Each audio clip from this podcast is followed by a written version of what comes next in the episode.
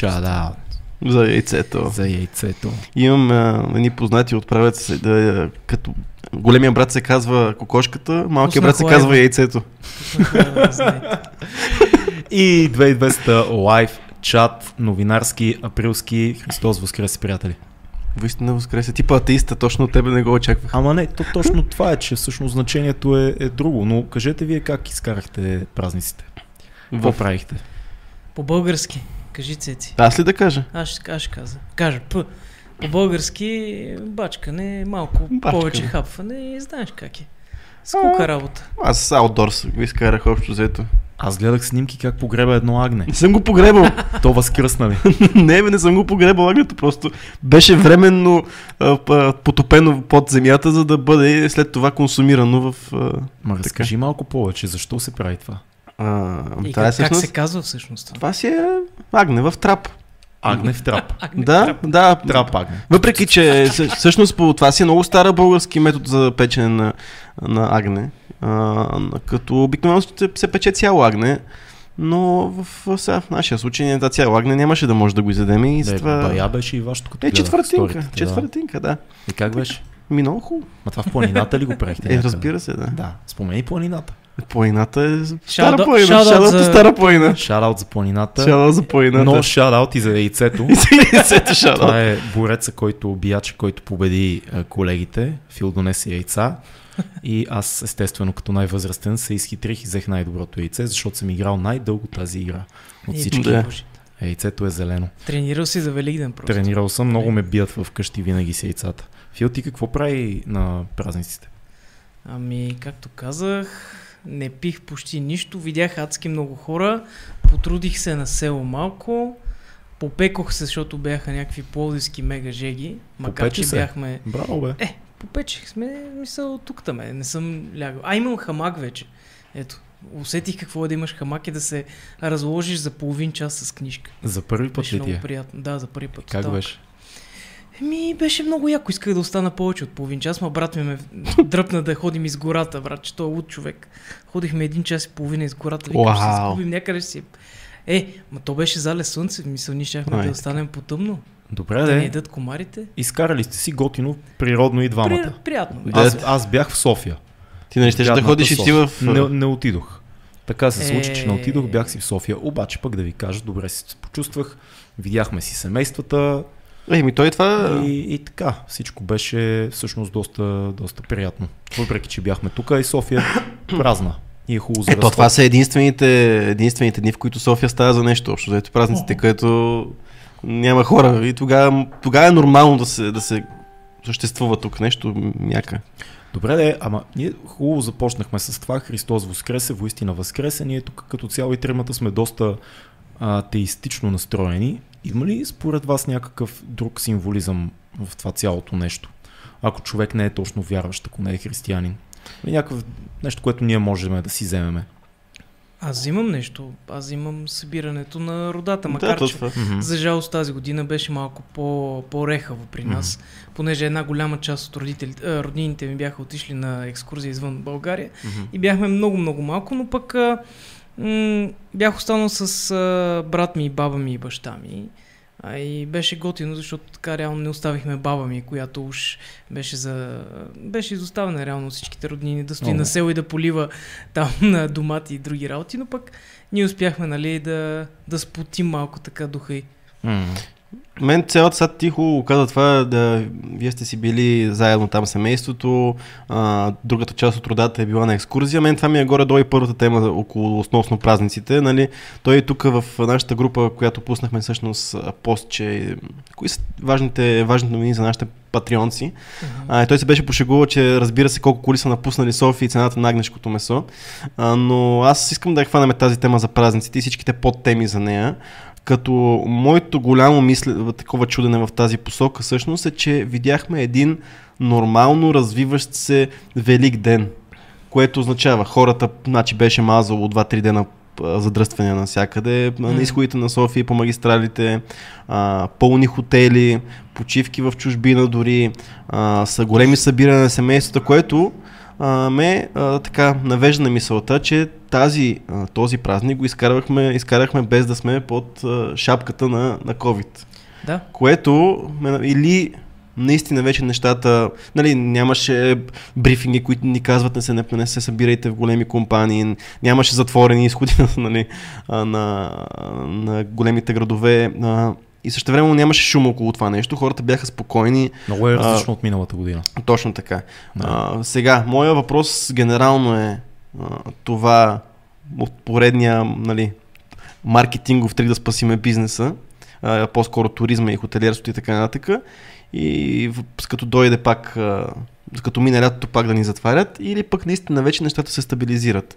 Благодарение на това, че изкарахме вече много хора от нас изкараха вируса, много голяма част от нас се вакцинираха и така нататък. И така. Даже Мислите има, има разговори за сваляне на маските в момента. Да, се, да си дойде всичко на мястото. Аз съм за. Между другото искам да попитам хората, които ни гледат на живо и ни слушат дали всичко е окей при тях. А, да имаме някакъв фидбек по тази линия, чисто технически. Иначе да, аз съм съгласен с теб. Така трябва да бъде, трябва да е спокойно и вече лека по лека нещата да се връщат и да се надяваме да няма трета вълна. Трета ли стана вече? Четвърта. Четвърта вълна всъщност. Четвърта, да. Ами де да знам, аз а, нали, видях спокойствието в хората, аз бях сигурен, че със сигурност, че, нали, със сигурност лятото ще бъдат добре нещата. А, въпросът е дали след това ще са добре, много се надявам. Вие, между другото, е, това е хубава тема, много се говори как ще се пътува в чужбина и така нататък. Какво мислите за вакцинационните паспорти? Много ми е интересно. Хм, доста интересна тема. Ако има начин да се докаже количество антитела в някой без да има вакцина, тогава се обезмисля вакцинационния паспорт, нали така? Тоест, ако има как ти да кажеш, имам достатъчно антитела, тогава може да няма смисъл да имаш паспорт, че си се вакцинирал. Ти пак си го изкарал. Ами ти, те сега това, което въвеждат в повечето европейски държави, не знам, за другите места не знам, е, че по принцип за да пътуваш трябваш или вакцинационен паспорт, или а, PCR или антигенен тест, зависи там. Те дават и кои производители могат да, да се включват, или а, да докажеш, че си го боледувал в последните не знам си колко дни. Mm-hmm. Това са, няма, няма антитела, тестове за антитела, които да те... Да те... Малко е тоталитарно това с тия а, анти... Как се казва, вакцинационни паспорти. Мгм. От друга страна, като се замислиш, има много-много държави по света, за които хората чисто като отиват на туризъм, си правят а, дадени вакцини и предоставят документи, малария Е, и така да, това е когато пътуваш в такива Не знам. по-рискови райони. Мисля, ако пътуваш в Африка, нормално си направиш. На мен ми се струва, че трябва да, да има а, вариант за някой, който твърдо не иска да се вакцинира, да покаже Е, отиваш а, с тест, тест да, точно така. антигенен, Антигенен ан- и антитела, PCR. Да. Не, антитела не може, антигенен и PCR само. а, защо, а защо не може антитела? Ами такъв е. А количеството на, на, мисля, антителата по никакъв начин не те, не би трябвало да означава Не нищо за властите, не да. са гаранция. Ти пак можеш да се разболееш. Да. Не, че ваксините не са, а, нали, смисъл, че те не са ти 100% че няма да се разболееш, нали, то. М. Това, което... Може си приносител. Ами не, да, те го дадоха, ето, това че... е тънкия момент явно. Мисъл от това, което защитават ваксините е 100% от, нали, близо 100% от смърт, нали, това е ясно. От тежко А, прекарване. Много голям, е много голям процент е от тежко изкарване на, на вируса и малко по-малък процент от заразяване, така че все пак има шанс за, да се заразиш. Бе, Не знам. дали всичко при вас работи ли, че аз тук на телефона изпитвам някакви затруднения? Стриминга ли? Чакай, Мгм. стрима, работи, бе. стрима работи от 9 минути. Всичко Осем и си малко е, всъщност. Всичко си е окей. 11 човека и някой даже е лайкнал. Някой се е излагал да лайкне. Да, добре, Просто значи при мен явно на телефона дава някакви да. цикле, циклежи. А, добре, аз между другото исках да, да... По-скоро ви питах за, за Велик ден, защото се облъчвах по така още от четвъртък и петък с разни много интересни видеа на един а, такъв а, свещеник в YouTube, Бишъп а, а, Баран се казва. Той много популярен стана в интервюта си с Питърсън, който говореше много за символичния смисъл на, на разпятието, за символичния смисъл на връщането към, към живота, на възкресението. Но най-вече ми беше станало интересна цялата част около разпятието, идеята за разпети петък. И това, че има някаква символика, че малко или много ти виждаш максималното, максималното разпъване на един човек. М. Човек, който е бил разпънат физически, бил е предаден, бил е изоставен, бил е а, на, в най-лошото разпъване, което Мгм. всеки един от нас може да има в живота си.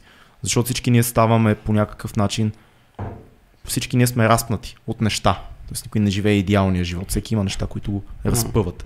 И, и целият му разговор на този отец, свещеник, беше по линията защо църквата е избрала това да е символа, защо навсякъде виждаме кръст и, и, и символиката на, на разпятието. Това беше много интересно за мен и да ви кажа, не съм се замислил. Ами то на много, повечето много хора не се замислят за... Че тия символики, дори човек да се определя като атеист или да не е кръстен като мен и така нататък, имат някакъв смисъл. Дори отвъд събирането с семействата и всичко останало, има хубав повод ни дава това да си помислим, окей, моето състояние и моите страдания не са най-лошите, които могат да бъдат. Uh-huh. И щом има, познаваме архетип на, няко, на, на човек, на, на митична фигура, каквато е Исус Христос, която може да бъде разпъната и въпреки това да прости. Значи, може и ние да, да го направим на някакво много дребно човешко ниво в ежедневието си. Не знам. От друга страна много се забавлявах с Миро. Миро от Каризма и, и Любо Киров, които са се превърнали в телеевангелисти. Това ме разбиваше просто. За да препикая сам собствената си символично разсъждение в момента. Еми ето в има, мест... има някаква така символика, не знам, замисляте ли се вие за не. тия неща? Ми, не, смисъл... Не. Окей, то го има, ама те архетипните истории са си но толкова тясно свързани с цялата религия, но сега пък чак да, да му слагаме такъв смисъл. И... и то не е ли това смисъла? Ама но... то ти ако, ако си религиозен, да, иначе... А, точно това ми е въпросът. Ако не си религиозен, можеш ли да намериш Защо символа трябва... за полезен? Ти, ти мога да намериш символа в много други неща, освен религията, ако не си религиозен. Защо трябва да търсиш точно в религията?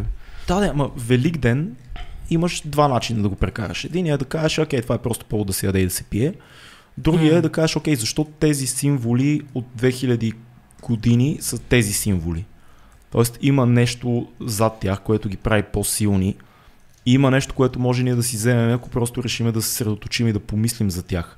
Да видим защо е този кръст. Какво искат да ни кажат с това или какво може ние да си извлечеме като някаква идея. Ема те не са чак толкова, те не са дълбоко скрити тия послания. Имам чувство, че ги приемаме за даденост. Точно това е, не са дълбоко сигурно. скрити, не са нещо, което трябва да чоплиш, но може би просто трябва да до, до, до, идеята ми е, че дори да не си вярващ, има някакъв смисъл от това да се замислиш върху тия символи.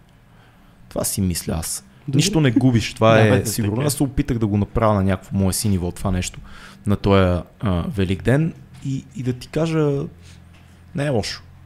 Не е лошо това. Ти си задълбал на куче обаче. Кът куче съм задълбал.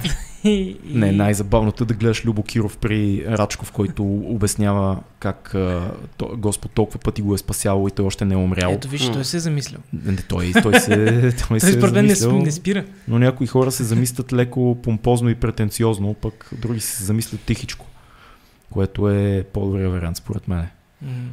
И така де. Добре. Сега а, ние, ние реално помолихме. Ние нашата... преме новини, всъщност ние си говорихме да, тук. Ние за... Ето това е новината, в смисъл Велик Новината е, че... Новината, че има Велик ден. че има Велик ден. Да. О, има коментари даже. Да. И, и тази година има Велик ден. И тази година имаше даже не като миналата. Фил каза, има коментари даже, има о коментари, Боже. ами казах, о Боже, защото втория, третия коментар е, имаме и Филкам супер. Да. Да. Така че явно ти като си останал тук и като не си го приемал като един ден. Пак ядох и пих. моля. много моля. Много моля. пих. Да, не стават грешки. На мен това ми е много ми е забавно всяка година, наистина, когато то това е малко продължава а, цялата ни мисъл за нормално протичатия Велик ден и празниците. С микрофон си това път, нали знаеш? Може би за последен, но си с микрофон. Нищо. Така. А, та, идеята ми е, че а, тръгнах да фащам линията с напускащите, нали, великото преселение на народите, както аз всеки път го наричам, а, което отново пак а, не знам колко, 30, колко стотици хиляди коли напуснаха София. И това ми е много интересен парадокс с напускането на колите всяка. И защо става всеки път такъв голям, огромен проблем, нали? Ясно, че сега има сливане на, нали, на почивни дни, като си вземеш един-два дена отпуск. Ясно е, че Uh, явно магистралите и нещо не могат да поемат такъв път, но по-скоро магистралите си или това, че София вече наистина е пълна, пълна до пръсване и, пълна е. и че няма на къде. То просто си лечи, че в момента, като се случи такова нещо и просто всичко блокира. Аз, айде, аз пак тази година добре минаха нещата с пътуването, но Имаше моменти, в които имаше задръстване за сигурност И, и това е всяка година. И по не всяка година, ми всяка един такъв а, а, почивен а, период, в който има примерно по една седмица. Цици, аз да ти кажа, аз пътувах по много чисти пътища Да. този път. В смисъл пътувах на 30, което е нали, разпети петък, и днес, Да. което, нали, ясно, трети, което пак е празник. Мгм. Еми, днес Знам. беше. Ма не, те, те сега въпросът е, че знаеш кога ще е голямото прибиране пък в София? Голямото прибиране ще е на там, сед... не седми, ми там на неделята, която е следващата неделя. М. Тогава ще е пък голямото прибиране на обратно. За съжаление, катастрофи се случват, като има толкова много движение по пътища и така нататък и така нататък, но това ме кара да си мисля, защото никъде в, нали, в европейските страни има го това нещо, обаче не е толкова силно изразено, просто тук е половината население в София, баси. Ами такова е, да. Най- Най-забавното е, че винаги с тия пътувания и с снега става едно и също. и с винаги снега, сме да. изненадани. Да, ама то няма, аз не виждам какво може да се направи. То няма обиколни пътища. Аз не знам една система дали работи така, като това ти е единствения вариант. Нашите магистрали тук, нали, които са основните, те са, нямат, нямат нещо, което да ги дублира така нали, успешно. И то няма как да разпределиш дори трафика. То няма, колкото и да го планира, според мен не е възможно. Ще сложиш, окей, ще сложиш пет патрулки някъде по пътя и голяма работа, нищо не правят. Не знам. Ами ще го видиме. В крайен случай останете си в София. Като е тежък път. Като Орлин. Като мен, да. Сега ние за този новинарски подкаст за април месец, различното, което правим е, че помолихме нашите патреони да ни подскажат кои са интересните събития за тях от април месец и имаме доста яки отговори. Благодарим на всички, които писаха коментари в а, а, Patreon с хъба, тайната секретна зона 51 на 2200 подкаст. Имаме много интересни неща там. Преди това, ако искате преди да се впуснем към тия а, коментари, към предложенията, да си кажем ние едно-две неща. Примерно, очевидно, нали, април месец е ясен с това, че всички дадоха фира на мандата. Сега БСП официално май не са го върнали, ама казаха, че ще го върнат. Тоест отиваме към избори.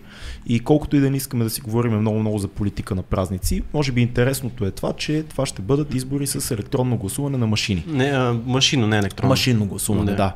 А, какво мислите вие за това? Първо само да, да уточня, че тази, този месец го правим без гост, защото така го. Решихме, празници са всичко отгоре, темите са малко, нали, то беше продиктувано от цялото нещо от новините, новините около парламента. Ние си говорихме с, през цялото това време за тия събития, така че за това така го решихме.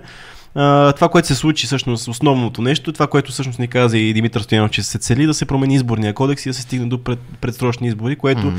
се случи. Нали. Повече секции, без ограничения секции в чужбина, а, не се при, приема мажоритарния вод, но се приема машинното гласуване. Мгм. Аз честно казано, от тази година, която, което това се случи, единственото, което виждам като а, приоритети на това да е машинно гласуването, е, че не се хаби толкова хартия, доста по... Има има повече начини за контролиране на процеса и така нататък, но ми до някаква степен, но пак отново това, което ме притеснява, че пак едни личета отиват в едни урни и пак се броят по същия начин. Нали, това, което ме притеснява и затова смятам, че машинното гласуване е някаква крачка към това, което трябва да се случи и то да е а, нали, изцяло дигитализиране. Не изцяло, но да се вкара и по някакъв начин и Аз съм на твоето Електронно мнение, гласуване. като цяло. Смятам, че е за добро това нещо. Проблемите, които изникват са следните. Първо, много малко страни в Европа практикуват изцяло машинно гласуване. И това е, очевидно има някаква причина. м- Страхуват се от корупция. А, днеска слушах брифинга на Бойко Борисов, който значи толкова много харесвам по принцип. Имал е брифинг Бойко Борисов. Изумително, нали? Невероятно е. Ей! А, който каза няколко също забавни неща, които човек си струва да помисли на тях. Не. Първо, тези машини се произвеждат само в една единствена държава. Можеш да познаеш коя е тя. Ще паднеш, не знаеш? Не. Венецуела, брат. Всички, реално Венецуела имат е пари там? монополиста на произвеждане на машини за електронно, машинно гласуване, М. mm. му викаме електронно. Сега, искаме ли ние да произведем избори изцяло с машини от Венецуела? Кое технологично чудо се сещате вие, произведено в Венецуела? Май трудно е да се сетим. Бойко Борисов отиде по-далече в коментара си. Той каза, има само един президент в света, който подкрепи а, лидера на Венецуела и това е Румен Радев. А, и с това сега гласуваме с машини от Венецуела. Дали има нещо вярно в това? Не знам. Сега, тук има а, довод номер едно. Това, а, първо, дали съблюдаването на протоколите за а, как се казва, включването на тези машини, инсталирането на тези машини може да се случи адекватно в България. Колко полицаи са необходими или наблюдатели, като включват машините? Ема, то, ние го имахме сега. Много по-ограничено. Ми почти аз... Имаше места, на които нямаше машини. Много малко, да. Малко да, така е, но да, почти на всяка секция имаше машини, така че... Ако някой ми гарантира, че а, машините от Венецуела са както трябва и че няма много врътки, аз съм за да няма тези безкрайни изчаквания на едни хора. Нали знаете как всеки път след избори в едни зали се събират всички, които са от различните секционни комисии Мгм. и ги държат тия хора 48 Да. часа там на, на водичка и кафета. То пак ще ги има. Разказва им се играта. То пак ще Е, ги има. Ще ги има ли? Да, то машинното гласуване, истинно, което прави там, то не е ти брои по някакъв начин вота. Защото То ти изкарва ти- бележката, ти да. една бележка накрая. Да, Няма ли точно. да е по- по-лесно за, за а, как се казва, за изборяването накрая да е по-организирано всичко?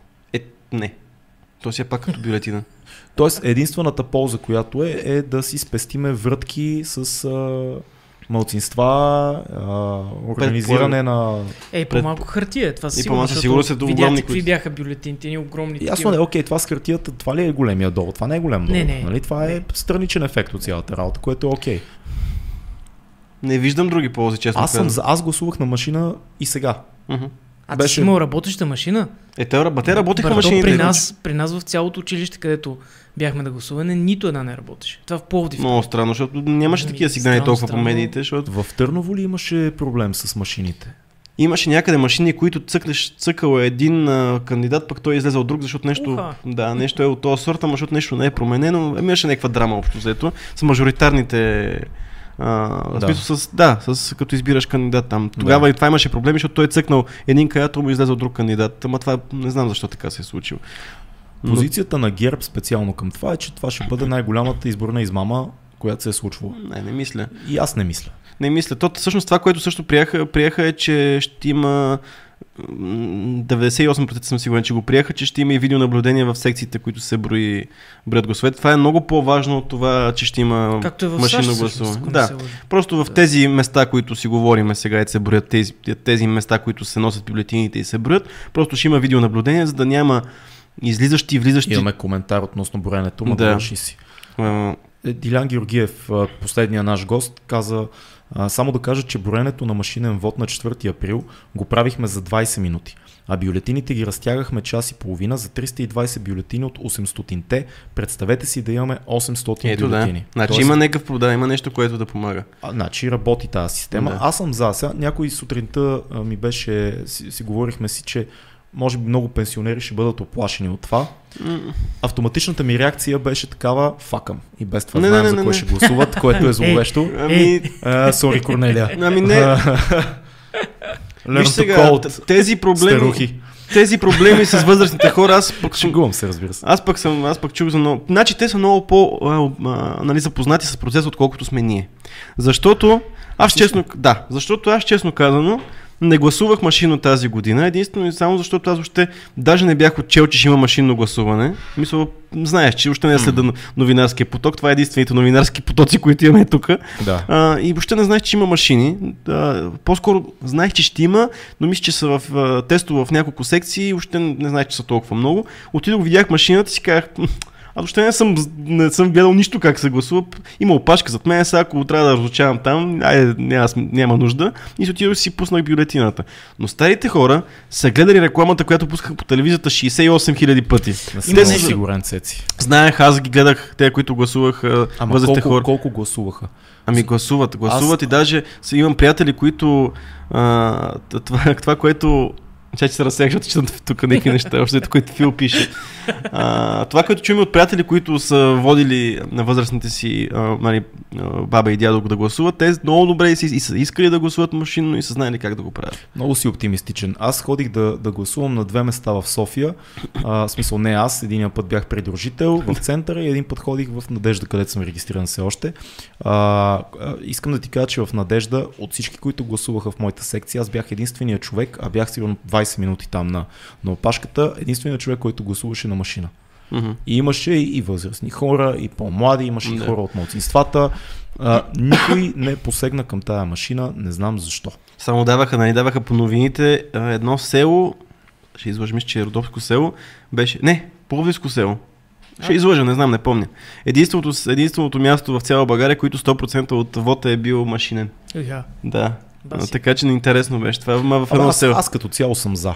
Не, не, не, виж сега, Нека тъй да, като- да объркаме процеса. Нека Не, да бе, те правим като го вкарат, те като го М. вкарат а, задължително, те ще се информират хората. И всичкото отгоре то беше лесно. Сега каквото я си Супер говорим, аз, беше. аз Супер нали, пак ви казвам, аз се бях запознал преди това, но после нали, като такова ми стана ясно, че мисля, два клика даже става по-лесно, защото иначе ако, дори ако избираш мажоритарно някой кандидат, ти трябва да ходиш да го търсиш, па да го четеш по списъците, па да го таковаш, там всичко си да, е ясно. Да, да, да. Нали, това е много по-лесно. Аз не съм гласувал нали, за с преференция, не мажоритарен, преференциален вод, искам да кажа.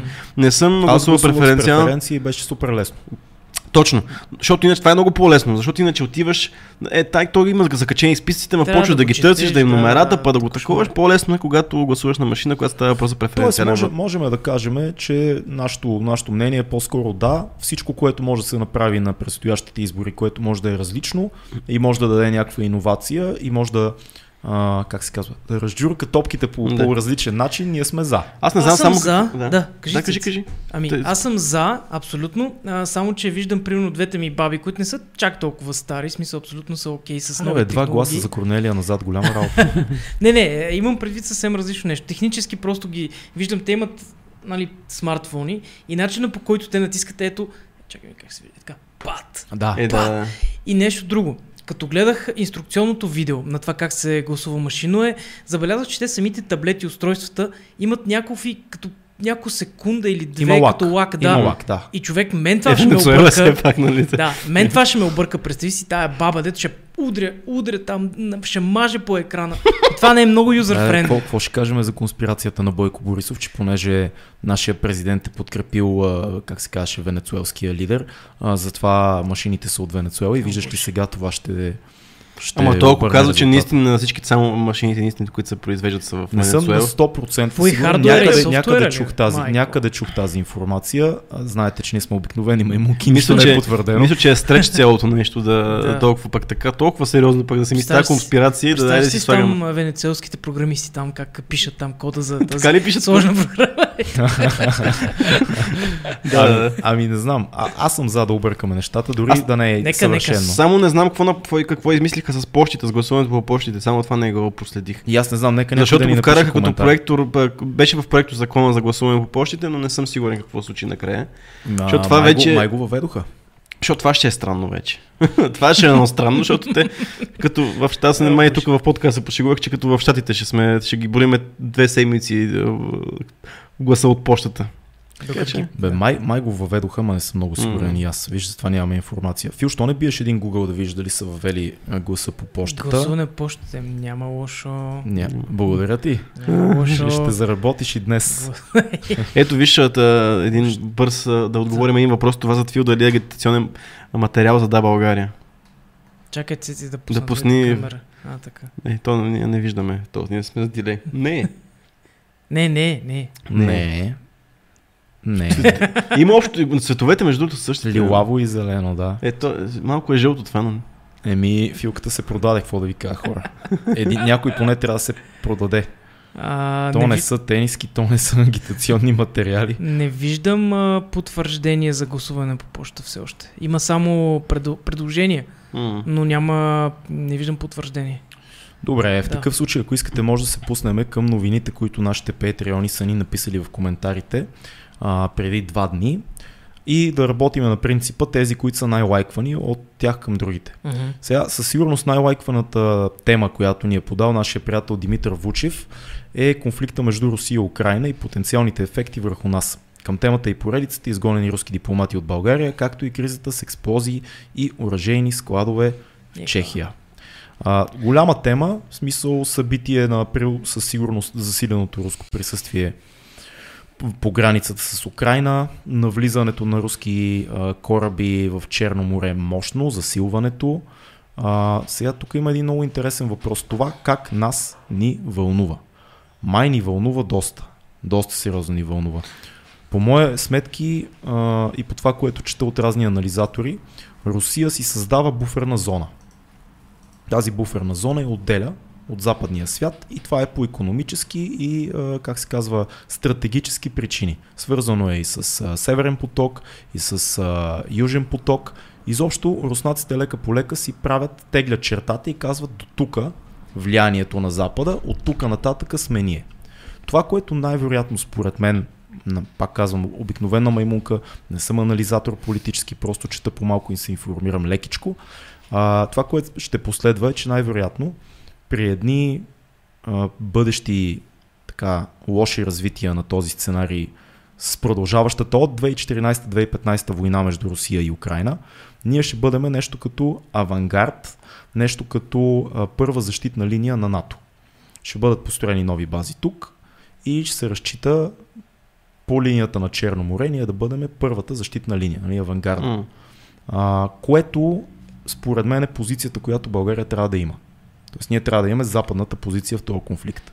Ние трябва да кажем да, Русия атакува Украина, ние заставаме на страната на Запада и на НАТО. Ние реално дори да не е правило, ние нямаме друг избор. Ние сме членове на НАТО, ние сме длъжни да осигуриме това, което НАТО поиска Ама знаеш колко е интересно? Четох цяло изследване, в което сравняваха настроенията в Румъния с настроенията в България по линията Украина-Русия.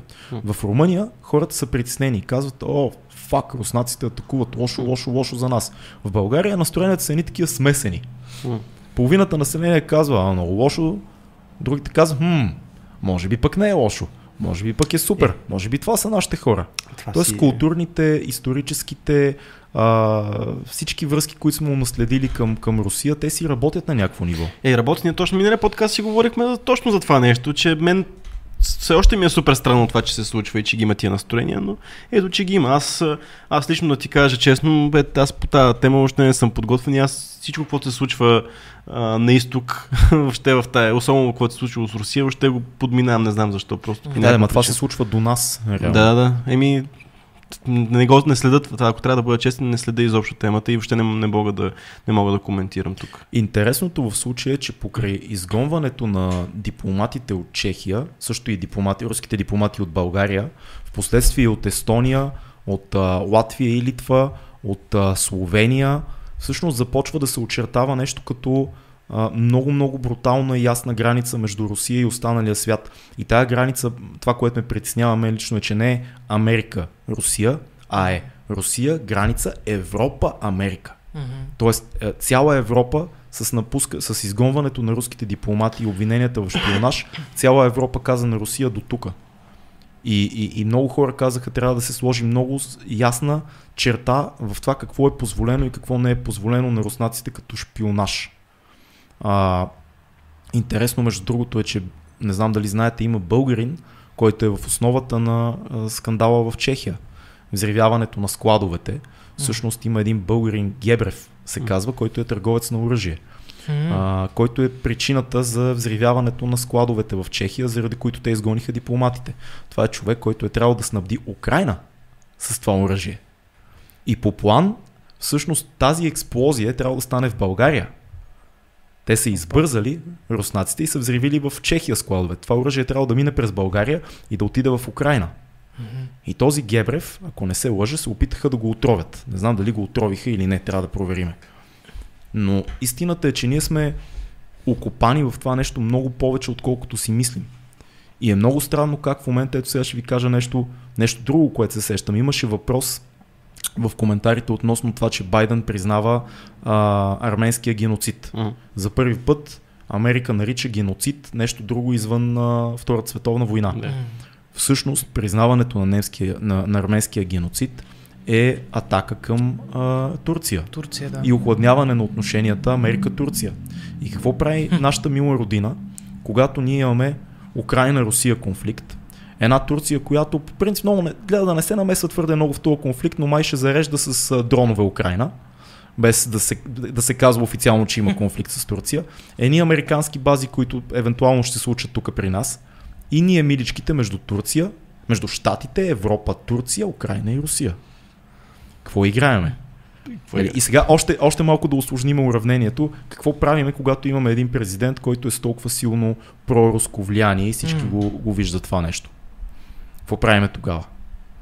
А, ето, питам ви, питам ви вас, питам и всички, които ни гледат, защото това, не случайно това е темата, която е най-гласуваната. Очевидно всички си дават сметка, че има война, която тече вече няколко години.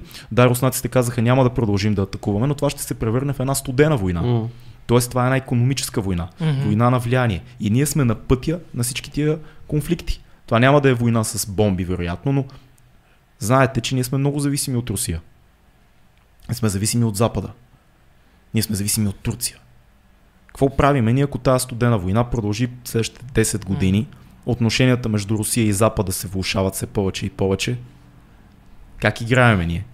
Защото ето в такива моменти едно правителство може да, да бъде едно уж случайно, едно малко попаднало временно, дори експертно правителство може да предсака много неща. Или пък истинското правителство, което ще дойде след избори. Защото ако то е източно ориентирано, много сериозни неща могат да се случат. Мгм. Какво мислите? Ми ние с Цеци така... След тази тирада. Ти каза да аз нямам... Гебрев беше отровен, да. да. Нямам наблюдение, няма какво да кажа. Аз също не знам, да, да. да. Мисля, звучи ми като игра на шах, но нищо повече, което мога да кажа конкретно, защото ти, ти си явно много навътре. Не, не съм много навътре. О, С- Нормално, Нормално навътре. страничен наблюдател. Просто си мисля, че всъщност това е нещо, което ми се случва до, до вратата. И, и ще ни засегне. Рано или късно. Дали ще е с конкретни военни действия или ще е с някакви економически вратки, които се случват около нас. Истината е, че Путин е решил да тегли чертата. Истината е, че Русия има много по-мощна армия от Украина. Два пъти по-мощна. Реално Украина е огромна държава. Мгм. Истината е, че американците пряко не подпомагат Украина, но ще си построят а, фланга тук, при нас и, и, и тая линия. Така че нещата хич, хич не са розови. Тук има един коментар а, на Валентин Стайков, който е ние в момента сме подлога, не можем да направим почти нищо.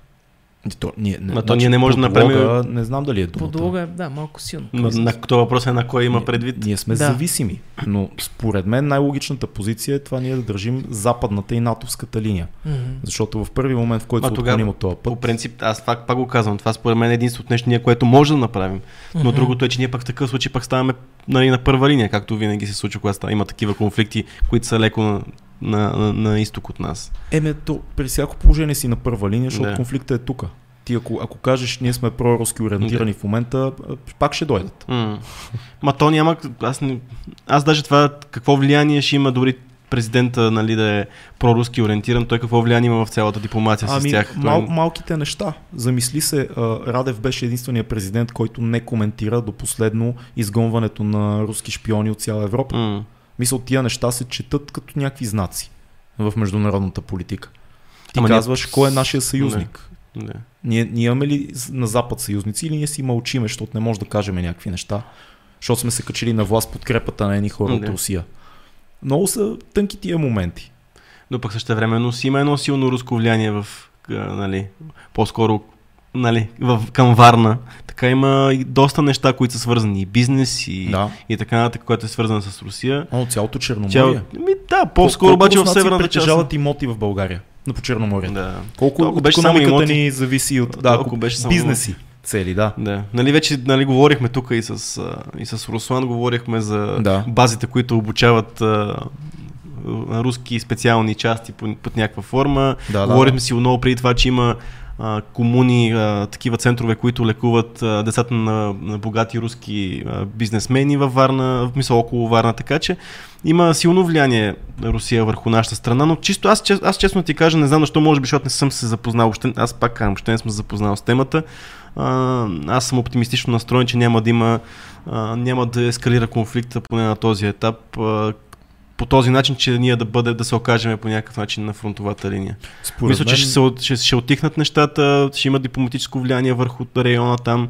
А, по-скоро ще се работи в посока потушаване леко по леко. Разбира се, процесите си, си действат, това не, това не може да се спре. Този конфликт, както си говорихме преди този подкаст, той не, е, не, не започва в момента война, тя, тя, не, е, години. тя не е спирала там, да. конфликта не е спирал, така че той няма да спре, но ще има такива пикове поради различни причини. Тук някой беше написал, а, само да го прочита, а, само да го намеря. Дали Русия напада или Украина прави някакви штороти?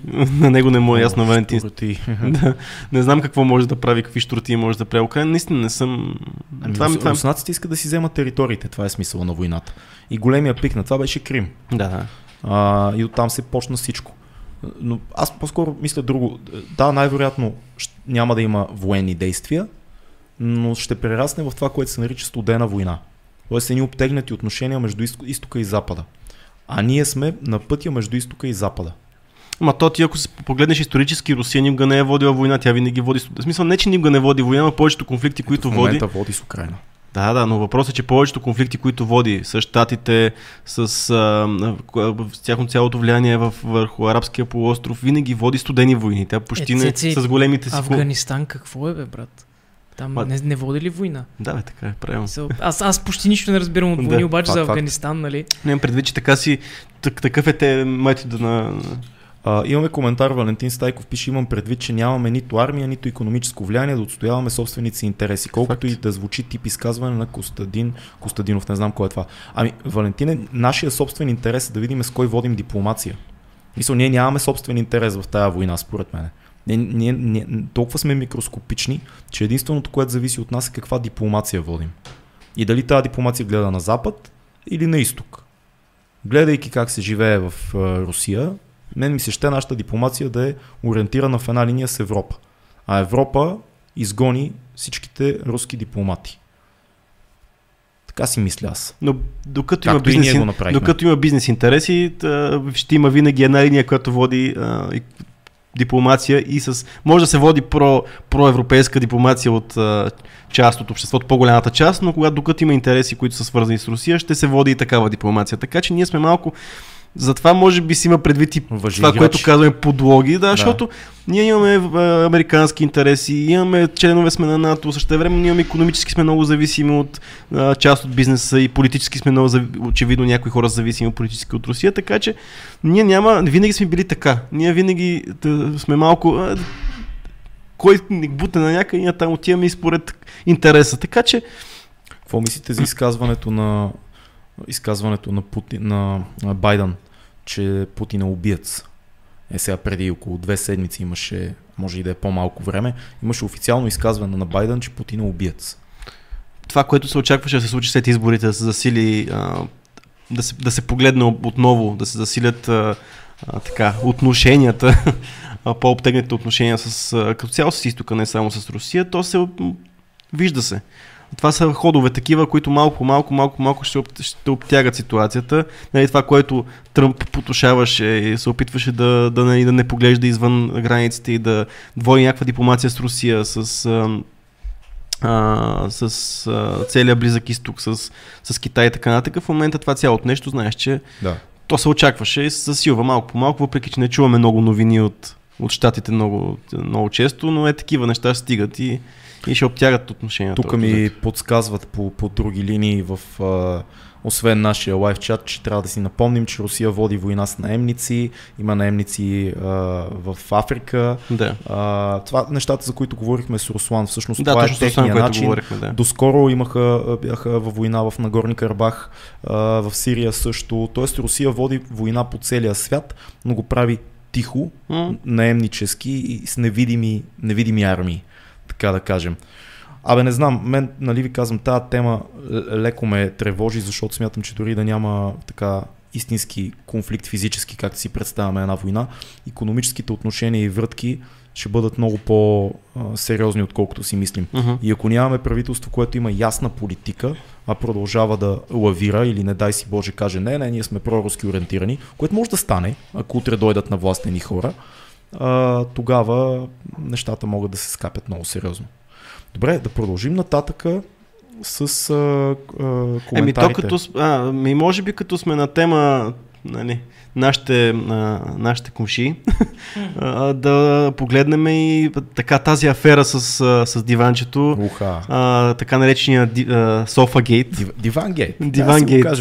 е. Тази случка, която се случи с, а, в Анкара с а, срещата на председателя на Европейската комисия, председателя на Европейския Съвет. съвет Мгм. и Ердоган, където за Урсула Фон дер Лайн. Фон, фон дер Лайн нямаше а, столче, не столче ми кресло и я оставиха да стои на едно диванче, самичка и изоставена. Отдалече да гледа. Отдалече. Мен много ми е интересно, всъщност, трябва да започна отново далече от това, защо се събират Мгм.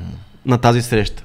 И това според мен е знаково, защото те се събират за да коментират а, оттеглянето на Турция от Истанбулската конвенция и разговор за правата на човека, които се нарушават в Турция. Да. И в следващия момент най... А, така най-очевидно се случва една така, един, един процес, който е, жената, която е част от Европейската комисия, е Да. оставена далеч от мъжете и нейната работа не е там, където, там, където всъщност се върши истинската политика. Да. И посланието според мен беше ясно, защото темата беше такава, не беше случайно, това няма как, някакви хора да, не, то- нямаше, няма как да се, да се говори това нещо.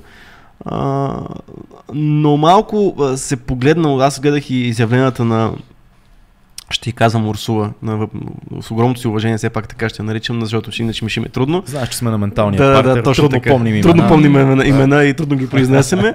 А, но много, тя, гледах изявление, тя много западно изказване направи. В смисъл, тя направи изказване спрямо западния свят. Аз съм жена. И съм... Не, в, в Турция тяхната религия дори а, не признава това, че жената би трябвало да участва в тези процеси за взимане на решения. А, и няма нищо общо мито, движения, а, либерални ценности и така нататък. Ти си там, което обаче е по-късно тази нация как ще гледа над, над това, което се опитва да им бъде, да им бъде наложено от, Евро, от Европа, защото Да, да. Европа се опитва все по-силно да засили влиянието си в Турция, да се опитва да води различни дипломации, преговори и така нататък, защото има много зависимости, които се случват там, но очевидно той казва тук в тия неща, айде да не се бъркате, защото Много, много, ще сидите а, на диванчето. Да, много такъв мръсен дипломатически удар под кръста направи Ердоган. Сега тук, ако се замислиме, на, на, той, той ги стреля на две места. Той малко разделя и владей. Защото на тази среща са Урсула фон дер която е председател на, на, на Европейската, Европейската комисия, комисия. и как се казваше Мишел, Мишел който е председател на Европейския съвет. Да, нали така? ще, ще кажа как се Да. Мишел, Ша, Мишел Шаро, не, нещо такова. Ш, ш беше нещо. става, Както и да е. Който е председател на Европейския съвет. Тоест, това са две а, различни а, подзвена на Европейския съюз. А, Ердоган слага, казва, окей, окей, това е стола, Мишел сяда, Русула сяда на дивана. От една страна веднага първите обвинения дойдоха към Мишел. Да. Му казаха, Ето Мишел, точно ти пише. защо, защо сядаш бе, Мишел? Му казаха хората. Той казал, извинявайте, извинявайте, аз седнах просто за да не загубим тази среща, за да не загубиме този а, момент, който имаме да седнем да говорим с Ердоган. Русула казва Мишел, защото той май е подчинен всъщност. Мишел, друг път това да не се повтаря. Казва Русула в нейните Мише. интервюта. Мише, Мише. стегни се, защото кака трябва да седне. А, сяда тя на дивана и киселее. А, някъде чето, Киселее. мисля, че нашия приятел Облаков, а, който е Николай Облаков, който е от а, консерватор, каза, добре де, когато сте толкова либерални искате да отстоявате позициите, защо не стана Русула и не си тръгна обидена? Заедно с Мишел. М. Сега, това е един много интересен въпрос. Защото от една страна, ако реагират така, това може да направи много по-голям демидж върху отношенията Европейски съюз Истанбул. От друга страна, може да заяви и позиция.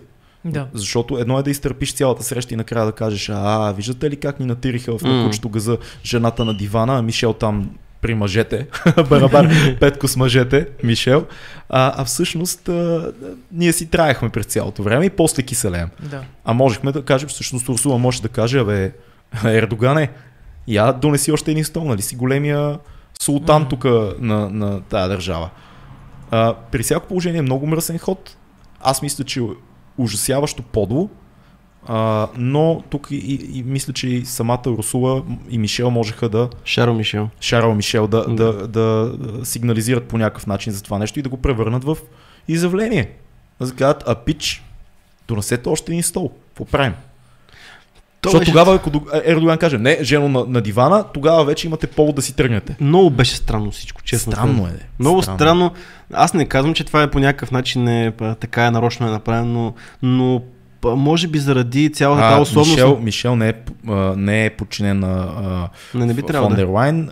Да, това ни го казаха нашите по той беше леко. патреони. Той леко беше, много странно се държеше и той леко беше така като... Притеснен? Много се притесни. Ама не, замисли с този човек каква позиция е. Да. Той вижда това цялото нещо, което става и сега той е такъв, да седна ли да стана ли? Да седна ли да стана ли? Урсула гледа от диванчето, И е така. като една съпруга балканска едва ли не те гледа. Чичо ти Ердоган, тук се... още не- Сядай, Мишеле, сядай, пия на ракия. Жената там. Ужасно е. Може би цялата тази условност на такава тежка дипломатическа среща не им позволи да правят някакви циркове, защото си има някакъв протокол, а, спазват се правилата О, на да, всичко. да, да. Отгоре ние видяхме много малка част от, от цялото нещо, защото нали, те реално от журналистите се допускат да направят така наречените протоколни кадри, общо взето. А, а, ние не знаеме какво се е случило преди, не знаеме какво се е случило след. Нали, очевидно е, е каскада за пред медиите. Нали. А, очевидно това се прави точно в момента, който се заснемат протоколните кадри, когато се стискат ръцете и когато сега да говорят, защото след това медиите се гонят. Нали. Да. Това, това навсякъде се случва по този начин. А, така че, а, де да знам, беше си за пред медиите това и не знаем какво е станало след това, пък той реално ситуацията се развива за 2-3 минути. Нали. А, сядането, а, после има, нали, продължава среща и така нататък, но не искаха да нарушават по някакъв начин а, протокола и добрия тон на цялата дискусия, която се води. А, и знака, че, мисля, тя реагира, но според мен нямаше какво да направи. Нямаше как да, от, да каже на някой донеси ми 100 или пък той да стане да каже ела седни тук. Истината е, че Ердоган с този малък ход раздразни целия евролиберален свят. Да, ама обаче не го... Просто с- сложи се очица в една разчоплена И пъпка. то това е най-странното, че ние в момента в такива времена, в които се бориме нали, към либералното, в смисъл, че в момента ще има нали, права на жените, права на, на хомосексуалните. Не, не, не. Въпросът е, че диалога постоянно върви, нали? Това е нещо, което е тема на разговор постоянно в Да. Европа. И той с лека ръка каза, «Е, хайде, моля ви се. Сядай на се». дивана и мълчи. да, точно. А добре, вие мислите ли, че Истанбулската конвенция остана неразбрана в България? Е, много ясно. Че всъщност всички, всички се хванаха за а, джендъри, истории Да. и никой не разбра, че това всъщност е Това свързано заради- с домашно насилие. Това заради нашите приятели от а, ВМРО, които Да. да. значи, направиха всичко възможно да излезе Филка. Днес си направил, брат, не мога. Скърца, скача, рита, така не знам. А, как ще иде? Да. Малко си ядосах. Е, А, но въпросът е, че а, точно тези наши приятели от ВМРО и други такива патриотични формации а, казаха, ама вижте сега тук ще ни за- завладеят джендерите, искат да признаят шести пол, ам си какво си. Не, пичове. Погледнете важните текстове. Важните текстове, които ден днешен ние сме на много сериозно челно място в, а, О, по, да. по домашно насилие. Ние, няма, няма система, която да пази по никакъв начин на, Да. на жените. А, няма да, а- аз понеже знам, а, знам много отвътре съм следял теми, а, темата. А, те ги е страх, защото никой не ги защитава. Защото нито, нито се съ- да създава някак, нито те пази някой от, дори да подаде сигнал, нито те пази съда, нито те пазят, пазят органите на реда. Насилникът ти без проблем може да се върне при тебе и най-често те дори не го задържат, не го а, от, отделят от теб по никакъв начин. Ти не си защитен, защитена като жена, да кажем. Да. Така че а, и това Ето- няма да се ето промени. Това беше смисъла на Истанбулската конвенция. Разбира се, че това е смисъла. Това, че има а, тази точка за джендър, идентити и така нататък, да, има я. Ама дайте да гледаме важното. Да, абсолютно съм съгласен с теб. Кажи, окей, добре, кажи, не го приемам това, но има текстове, които са важни за цялата европейска, нали, европейска, Особено, европейска. особено за България, където, както каза, имаме този А тук е традиция си бием, да си бием жените. Нали? Пием шест ръки и да си не бием жена. лавче, традиция, шега, нещо, което е толкова залегнало в балканската ни душа, че направо е страшно за 21 век. Да. Ти нали знаеш лафа, примерно, како, като стане някое време, еди къде си вече си бият жените. Нали? То това е лав такъв и ти му се смееш на това лав. Така че ни това наистина е много сериозно имплементирано в нашата нова аз мисля психология. обаче, че аз добавя нещо. Да, да. Тук като Здравей, Фил. контроверсиалният човек. А, мисля, че имаме и това, което ти казваш, нали, шегата за биенето на жените, но имаме и шегите за унизяването на мъжете. Факт. Тоест, Факт. нали, нека гледаме към двете посоки. Има силни българки, силни балканки. Те са сега унизяването на мъжете. Това пък какво значи точно? че Ми много имаш- често тя жена, нали, смисъл им- имаме и тия лафове в нашата, нашия саманталитет, да кажем а, жената каквото каже, аз съм почехала и такива неща, също го има. Да, факт. Има го. Ма то това...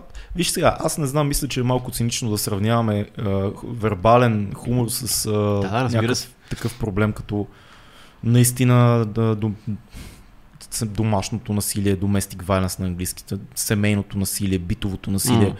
Нали, несравнимо е. Защото всичко може да ти каже жената. Всичко може да понесе един мъж психически, според мен, ама това дето има жени, които си понасят всяка вечер наистина Не, бой и мисля, треперят е две линии на... Те са няколко проблеми. Имаш физическо насилие нали, към жени, имаш физическо насилие обаче към деца. Което Да, може факт, да бъде и от факт. мъже, и от жени. Естествено. Да. Нали? Имаш психическо насилие, което може да бъде нали, към и мъжа и към жената. В смисъл не е просто единия пол е супер потиснат, нали, Не. мъжете са супириери. Така. Да, то не относително. В смисъл, да, обаче са за предимно... линии. специално за насилието. За насилието предимно е това. Жените Предимно... са си потиснати. Да, то. мъже... Ама говори за физическо. За За физическо, да. Да. И за психическо даже. Е, другото и за психическо също. В смисъл, А, в смисъл, на Балканите е 200%. А, косвена жертва са децата, когато става въпрос за това. В смисъл, Мгм. реално, а, мъжа, ако е насилник, той няма първо да посегне на детето. В смисъл, това си е психологически такъв момент. Той, той ще се излее яда и и върху детето, но вторично. Да. Така че жените са на първа линия, когато става въпрос за домашно знам, аз мисля тук, че малко, както на английски казват, анекдотал а, аргументи слагаме, нали? Без да Не. има... Бе, мисъл, казваме някакви неща, които си мислим, че са така, обаче... Не, не, така са. Така са. Така ли са? Така са. Добре, окей. Така Може са. би, може би има статистики, които може да Да. погледнем в момента. Да, ми... Да, ма... Имате компютри пред вас и. Да, ми, както е, не, го формулираме. камери, говоря. Как да го формулираме този сърч? Добре, да както и да е смисъл, хората се съгласят според мен с нас, дори тези анекдота, как го каза. По-скоро съм мнение, че ако има изследване, което показва тия неща, най-вероятно насилието над жени, физическо и психическо е в пъти. В десетки пъти по-голямо от това над мъже. Мгм. И може би първо трябва да ги дефинираме тия неща, защото, нали, знаеш, смисъл те хората, които се самонаблюдават и дават някакви а, доказателства устни, това не го прави задължително Ема доказателство. Има, има супер много случаи на жени, които се обръщат към организации и бягат от домовете си. Знаеш колко организации има в България да се занимават с а, насилието на жени? Знам, Нито едни държавни обаче, нито Нито една държавна. да, Да. всичко е НПО-та. Да. А, това, това може да ти покаже много. Аз не знам сега кой, къде изобщо може да сравняваме насилие над мъже или психическо насилие над мъже. Пак това е толкова субективно. Всичко е субективно, Имаш това какво казвам. ще дойде мъж и ще каже, жена ми ме сдухва. Ми, защото си смутан, затова те сдухва Ми- жена. Ти това ще му кажа аз. Е, аз мисля, че малко... Да, ма виж, ето виж това цялото ни гледаще към а, психическото насилие към мъжете. Е, да, какво прави се, стегни се тапанар, нали? Смисъл, жената ти каза няколко лоши думи. Обаче, според мен, говорим за систематично, нали? как, Систематично. колко психическо- случая според теб има на това? В смисъл, има ли на, на, на 2000 двойки два, два случая на а, систематично психологическо насилие над мъж? И как го доказваш? И как, Това е проблема, Как не- чертата, че ние това не знаем не е потри нищо. жена му, като му казва стани от дивана. Иване, Иване, върви, свърши нещо, така ти ме тормозиш психически. Мисъл, несравнимо е според мен, дори това не може да участва в темата за насилие над жени. Дори не може да бъде на същата маса с тази тема. Така е. Според мен пък трябва да бъде на една маса. Ето Психическо затова имаме и зрители и затова Да. говориме, Филка, така е, това е твоето Да. мнение. Може да продължи. О, е, някой стана жертва. Това беше, това беше мъж, който е насилен психически от жена си. А, може да продължиме нататъка, ако искате. Само че тук. А, сега имаме, та една от най-гласуваните е, новини събития е предложението, а, което всъщност предложение за закон на Байден, който иска да взима 40% от парите на американци, които вадят над 1 милион от криптовалута. С което пише нашия Patreon Даниел, а, което докарва срив около 15-20% на всички криптовалути. Аз не разбирам много от криптовалути, но на мен това ми звучи като начин на американското правителство да извива ръцете на нов механизъм за средства. Да, криптовалути. Да, разбира се, защото това в момента... Обаче... Обаче- Face. А обаче, нали, криптовалутите, идеята на цялото това нещо, че е не- нецентрализирана на валута. Как налагаш данъци върху това нещо Да. и как точно това, това влиза, ми е странно, честно казано. А, трябва със сигурност тази тема трябва много да се проучва. А, между другото, а, много е възможно това Четох сега, даже беше една статия за сега в момента нещо се променя Ethereum от а, Proof of Work а, в, с pr- Proof of State. А, когато става въпрос за Proof of State, там а, може да бъгне системата, ако притежаваш над 51% от целия шер на, на валутата и така нататък. Може би се, се опитва да се наложи някакъв контрол върху колко количества криптовалута притежаваш заради тази нова концепция, която ще влезе, но това е само спекулация. Какво за да не вземе да я осребриш изведнъж всичко? Не, защото може да сринеш системата поради начина по който работи тя и както е измислена, ти притежавайки по-голямата част от нея, ти вече имаш Мгм. пълен контрол. Това е като да си шерхолдър в... Но само, че на много по-сериозно ниво и много по, а, по-сериозно е това а, как се случва. Другото, което криптовалутите, между другото, е една голяма тема, която нараства тук от, от началото на годината, да даже и преди това. А, не го, и даже не говорим за, за самия биткоин, за добиването на биткоин, за дигането на цената и така нататък. Просто в момента заради, отново заради този бул маркет, в който се намираме и дигането на цената на криптовалутите, а, започнаха адски много хора отново да добиват криптовалути. Да започнаха да добиват биткоини с, а, с така наречените майнери и етириума отново стана valuable единица, която може да се купае с а, консуматорска техника, mm-hmm. с видеокарти. А, и в момента има огромен, огромен, огромен бум на майнерите. Аз имам вече приятели, които занимават с това нещо, да, а, а, които интересна е цялата система, което между другото пък доведе до нещо друго. Много хора се интересуваха от темата за, за биткоини и по-скоро за майнинга в момента. Да. Какъв а, карбонов отпечатък остават върху земята заради консумацията Люба, на ток. Люба Ганчева, Точно нашия Patreon, ни е писала по този въпрос за емисиите, въглеродните емисии увеличаването на въглеродните емисии във връзка с а, добиването на криптовалути. Това гледах, че ще се реши, когато Ethereum стане Proof of State концепцията, но това е много по-сложно. Какво, да... Чакай, чакай, какво значи Proof of State? че тогава няма да има нужда. Трябва, то трябва да се задълбая тя е една огромна статия, между другото, и трябва много да се запознаеш навътре с нея, но в тази концепция за валидиране на, а, на криптовалутата няма да има нужда от толкова много изчислителна мощ. Да. Което ще значи по-малко, по-малко, по-малко, по-малко консумация на електричество, което нали, означава по-малък като цяло отпечатък върху, върху да. земята. Това обаче до което доведе и това нещо. Значи, няколко фактора. Криптовалутите, на засилването на, на копачите, на майнерите. Оттам цялата економическа цялата економическа война между Штатите и между Русия. COVID-кризата, която не позволява трансфера на стоки. Блокирането на Суетския канал. Водната криза в Тайван. Всички тези неща, в момента нещо, което се печеше, аз съм сигурен даже, че е новина от, от април, но е новина, която достига сега в момента своята комуникация, доведе до а, недостатъчни количества на всякакъв вид тех, техника, общо взето. Видеокарти, mm. процесори, всичките големи е, производители имат недостиг на, а, недостиг на компоненти. Mm-hmm. Което удари... Другото, което се случи е по време на COVID кризата work from home, всички, work from home, всичките хора започнаха да си купуват все повече нали, компютри и така нататък. В момента yeah. това, което се случи е, че ти ако искаш сега в момента да си изгубиш компютър, който е high-end... Да купая. Не, да си купиш компютър, компютър за себе си, примерно да, да работиш, да монтираш, примерно. Да. Ще започваш да монтираш и искаш да си купиш компютър, който е мощен. Примерно искаш да дадеш 5000 лева за Айде, 3-4 хиляди лева за компютър. Първо, че ще излезе много по-скъпо. Второ, че най-вероятно трябва да чакаш няколко месеца, за да ти пристигнат частите. И то не е само в България. И всичко това е защото се увеличило търсенето. Не, не, не, не. Не, не само. Не само. Не само. Много, е, много е комплексно. Всичките тези пет елемента, на всичкото отгоре, а, силиция. Еми, поне заради COVID, защото забавиха произвеждането на много компоненти за okay, телефони. И за... Търсенето, да, компонентите, търс... економическата криза, невъзможността да транспортиране. Значи, като отгоре това трябва, което трябва да кажем, което е много важно, че силици е ограничен ресурс. Да. Нали, смисъл, че да. в един момент с толкова много изискване, нали, то му отнема време все пак да се добие силиция. Добре, но все пак въпроса ми, като човек, който е лейк в тази тема, трябва ли да има някаква регулация на емисиите, които се произвеждат, въглеродните емисии, които се произвеждат от а, а, обработка, от, произве... от копане на криптовалути? Защото на фона, според мен, без да имам данни, пак казвам обикновени маймунки сме за mm-hmm. път, без да имам данни пред мен, а, на фона на автомобилната и промишлената индустрия, това сигурно е нищожна цифра. Според, да. според това, което се случи. И може би само да довърша, mm. това би дало механизъм на правителствата отново да а, наложат някакви ограничения и рестрикции върху купането на криптовалута.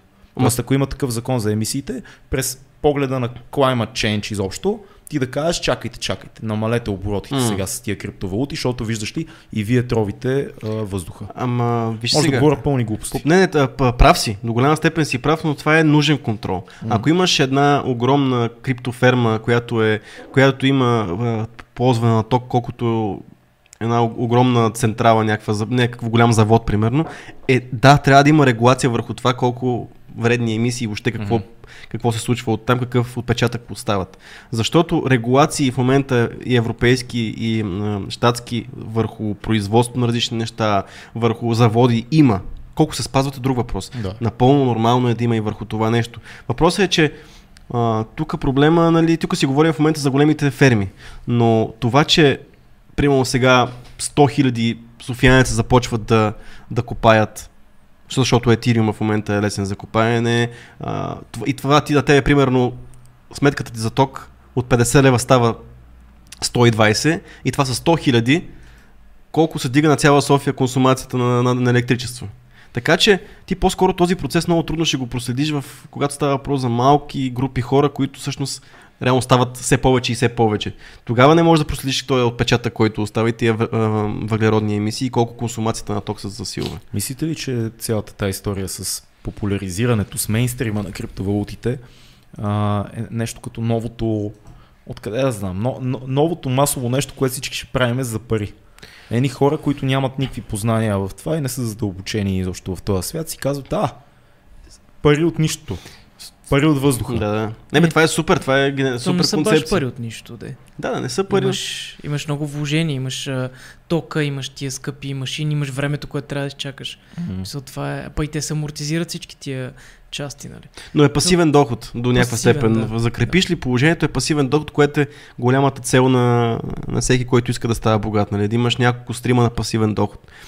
А, така че това е обяснимо. Пак е като бизнес, бе. Ти трябва пак да вкараш адски много пари, нали, за да, да стане какво. Можеш. Ама дали хората си дават сметка за това? Ама проблемът е, че може да спа... проблемът е, че може не да... запознатите. Не. не, не. Защото ти можеш да започнеш, въпрос. утре можеш с едни 2000, които си спестил да започнеш да, да, да, да, с този бизнес. Без проблеми.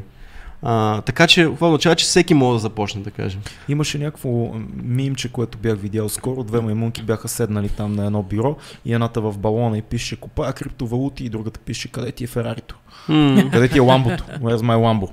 Беше. Основният проблем за всички, които са така не толкова запознати с цялата система, защото в момента това, което се случва с купането на криптовалути, идва от отново от дигането на цената от целия то, то вече става много популярно да се говори навсякъде по YouTube видеа и в телевизия, то Bull Market, който е в момента, че всичко се качва, нали? Какъв маркет, извиня? Bull Market. Той има Bull Run и Bear Run. Това е в, а, когато става въпрос за а, акции, примерно че сега в момента като е булран всичко отива нагоре. Каквото и да купиш, каквото и да си купил преди 2 месеца или преди 6 месеца, то ще донесе печалба. Не, не можеш да загубиш. Mm. Обаче това, което става, че винаги след това има bear, uh, bear market. Нали? Смисъл, че реално там отиват всичко, всичко по дяволите. Въпросът е, че сега в момента този голям пик на, и на криптовалути, и на стоковата борса, така, така е, е повлиян от това, което означава, че ще свърши. И хората, които не са запознати, ще си загубят парите, нали, ако не са умни. Това е големия проблем, защото много хора ще инвестират голямо количество, mm. а, виждайки, че много са печели.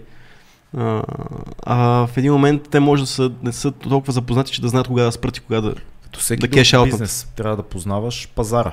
А, а това в момента, защото е толкова лесно да започнеш с толкова борса и с криптовалути, а, много хора ще направят грешки. Да. Аз нямам нищо против хората да изкарват пари. Да. Е вълата.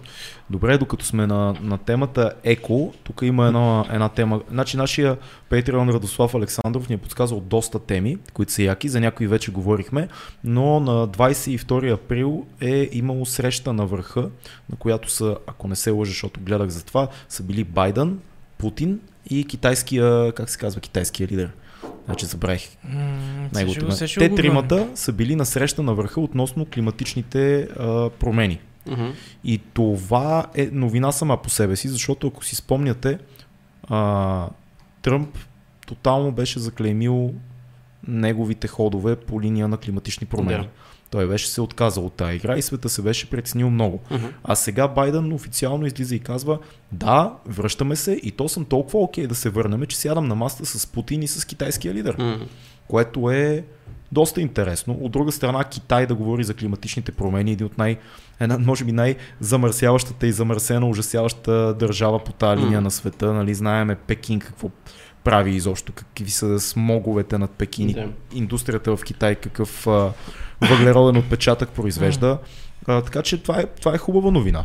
Разбира се, това е задължителна тема, която трябва да се води, защото а, окей, да, така е, китайското правителство не се интересува толкова от това. До един момент няма да се интересува. Нали, със сигурност ще започне да се интересува и, и темите за намаляването им. А, защото в момента има толкова много технологии, които помагат в тази посока.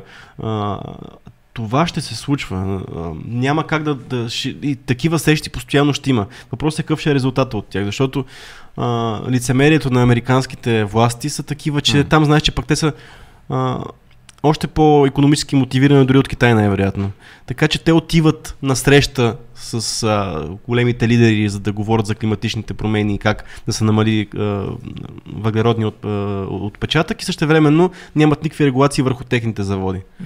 Защото това, което се случва, знаеме в Европа, че регулациите работят. Не само за въглеродния диоксид, за как се рециклират букуците, къде се изхвърлят и всички тези неща, пластмасата, производството да. в Европа, това се случва. Да.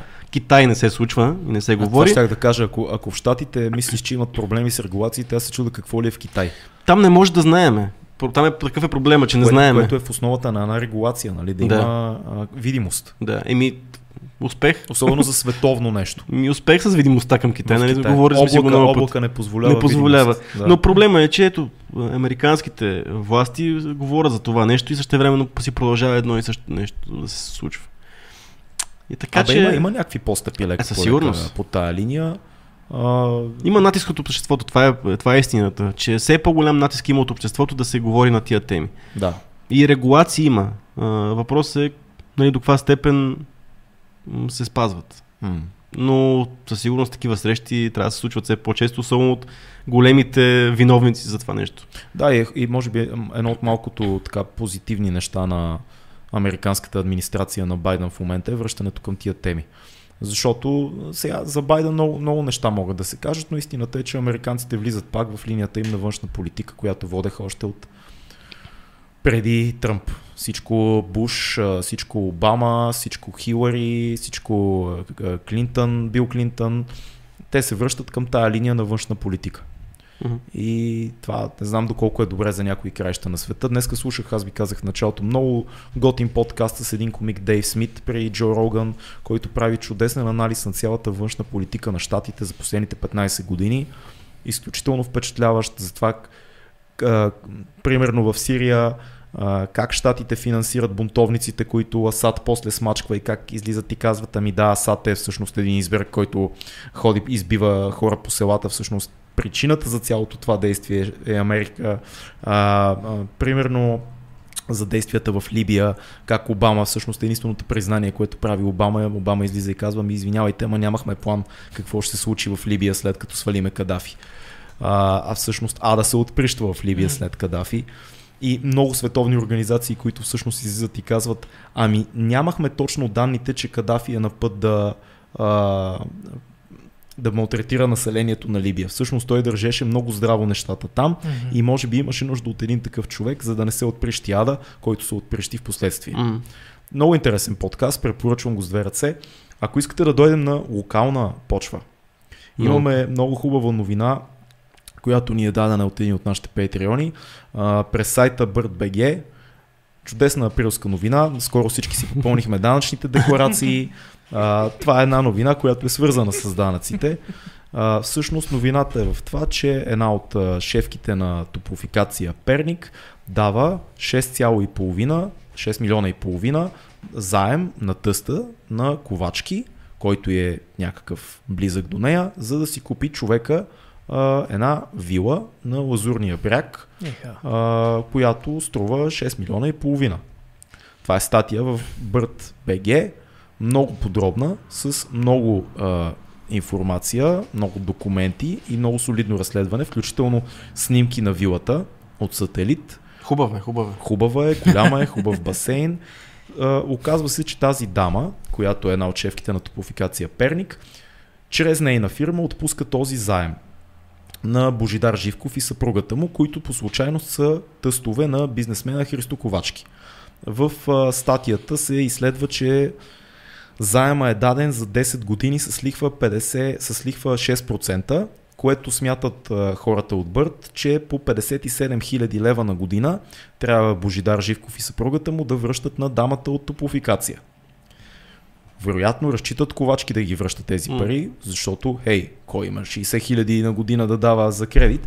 И другото интересно е как тази мила скромна женица извадила 6 милиона и половина да даде. Много така хумористично подхождаме към тази тема, но всъщност ако прочетете статията, ще ви хване а, така страх за това колко често под носа ни в България се случват такива неща. То пак аз ще се повторя за 16 ти път вече. Като хора регистрират фирми, да. плуват вили. Аз затова последния месец го повтарям това сигурно 10 Кан. пъти в подкаст. Да, в Кан, то на хубаво мя- място, на Лазурния бряг. Лазурния бряг. А, че като видиме такава новина и си кажем, «Ми, да, поредния, поредния, поредната корупционна схема, поредният човек, който се е възползвал от едни пари и си е купил някъде страхотно жилище, въпреки че очевидно, нали, ако си му погледнеш данъчна декларация, няма такива приходи. Това, да, това е много важно. Откъде са тия приходи? Фирмата, се. фирмата, която притежава дамата от топлофикация, не е регистрирана по ДДС. Е, Което означава, че Тази тя, фирма, която е извадила 6 милиона и половина. означава, че тя за миналата година не е изкарала 30 хиляди лева. Не е завъртяла 30. 50, 50. 50 ли? 50. 50. Ами, Не, не, Шест няма. милиона, Има 50 6 хиляди, милиона и са половина. Ема вижте 6 сега, милиона. чакай, пъде, колко каза? 57 57 хиляди трябва да връщат. евро или да, или... Ми чакай да го Е, намеря. каквото и да е. Евро трябва да се, евро трябва да се. Еми не става, не се връждат. Не се Ако изкарват, ако работят не, 57 хиляди лева. лева, Да. и пак ако работят бизнес, който изкарват по 50 хиляди, 49 и 999 и да кажем, че той е някакъв бизнес, който изобщо пък няма никакви, а, няма разходи, М. и ти ще извадят сега 7 хиляди от джоба. си. Сега, От по- другите бизнеси. По-интересното е, че господин Божидар Живков, на който е отпуснат заем и на него и на жена му, е общински съветник от 2019 година. Този заем естествено не го е декларирал никъде и той човека Те се прехвърли силно от е, онлайн банкирането само. Е, цък, цък, цък, и айде. и, и отгоре на, на такова на довод, какво, какво пише? За прасе. Захранване сметка. Захранване сметка 6 милиона и половина. За екскурзия.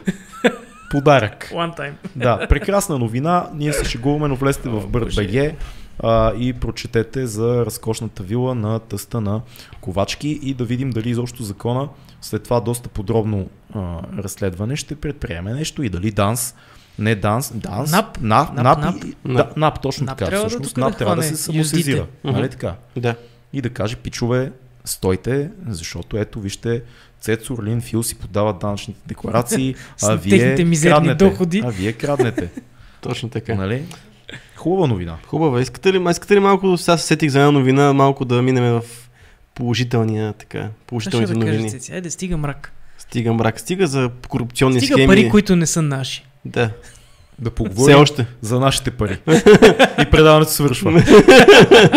а, не, между другото, аз сега нарочно проверих дали тази новина е от април, но ето от април е. А, и той е голям успех а, за м, едни от най-големите ни успехи от 17 години насам в а, робното вдигане на тежести. А, отборна титла по, в Европейското първенство Евро 2021 по вдигане на тежести, което знаете, че това е един спорт, който си имаме сериозните традиции в него. О, да.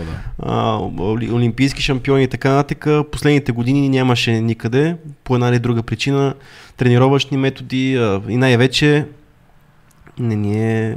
Фащат много лесно допинга. Хващат го, бе. Трябва да сменим допинга. Да, сега в момента имаме успех. Нали всички се казаха, дайте да не бързаме да се радваме, защото не знаеме като мине допинг комисията дали всичко ще, за тия титли ще останат. Да се надяваме, че всичко ще бъде наред и да, и да имаме някакви традиции в този спорт, въпреки че аз според мен всичките хора са супер на ентусиазъм, защото положението в, като цяло българския спорт не е цветущо.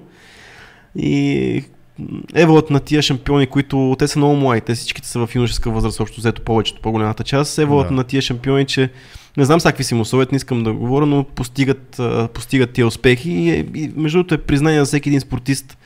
Ето преди това пък беше а, голям успех на художествената гимнастика, също Да. имахме еволът на, на тези младежи, че се справят по този начин с...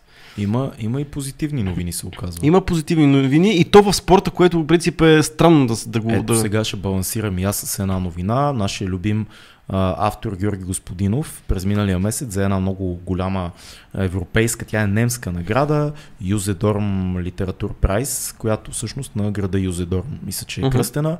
Много престижна немска награда за книгата си Времеобежище, Супер. което е поредното признание за българската литература, колкото и нарядко тя да се случва. И да, доста, това е хубаво, че получава Георги Господинов, един от харесваните автори навън. Разбирам защо. А, Може би един от най-превежданите ни, а? Трябва мисля, да че дори е най... Аз, аз съм да е чел, най- че мисля, че най-превеждания, най-титулования навън автор и Зна, виждаме защо, нали? Смисъл, всяко хората, които са го чели, знаят много добре и тази, очевидно този тип написан, на, написани на, на разказ а, е, така допада, допада на чужденците и това може, може само ни радва, защото и ние много харесваме. Не Да. е само, не го казваме, защото без печелил награда, просто ние всичките книги сме му прочели. Факт. И, и да, нека, нека да има награди за българската литература и така да, да се чува българско слово, да се превежда. Фил, днеска ни съсипваш от новини. Да, Да. аз а, все пак казах, че бях на Пловдивски Човек, голяй. Какво те оправдава, че си бил на Аз бях три дена в гората е, и Е, ма ти си по-запознат. Знаеш, че аз... запознат съм. Там едно пилен идваше да ми казва новините. Но пиленце. Едно пилен Било е дрон. Бил. Турски дрон. и, и ми казваше нещата и после. А, случиха се Оскарите през април, които нито един от нас не е гледал. В Да, интерес на истината. Точно Аз имам много кратък коментар там. Не съм гледал още филма Nomadland, но от две места ми казаха важни за мен места, че е много хубав. От едно място ми казаха, че не е много хубав и че е награден само защото една малка китайка го е режисирала. Ще видим, предстои да го гледам. Изглежда много добър. А, тази, как се казваше, Макдор, Макдорма. А, кой е режисьор? Не, актрисата, Кой? режисьорката Не е знам. с две имена. Но Чин- ще Чин- чекна.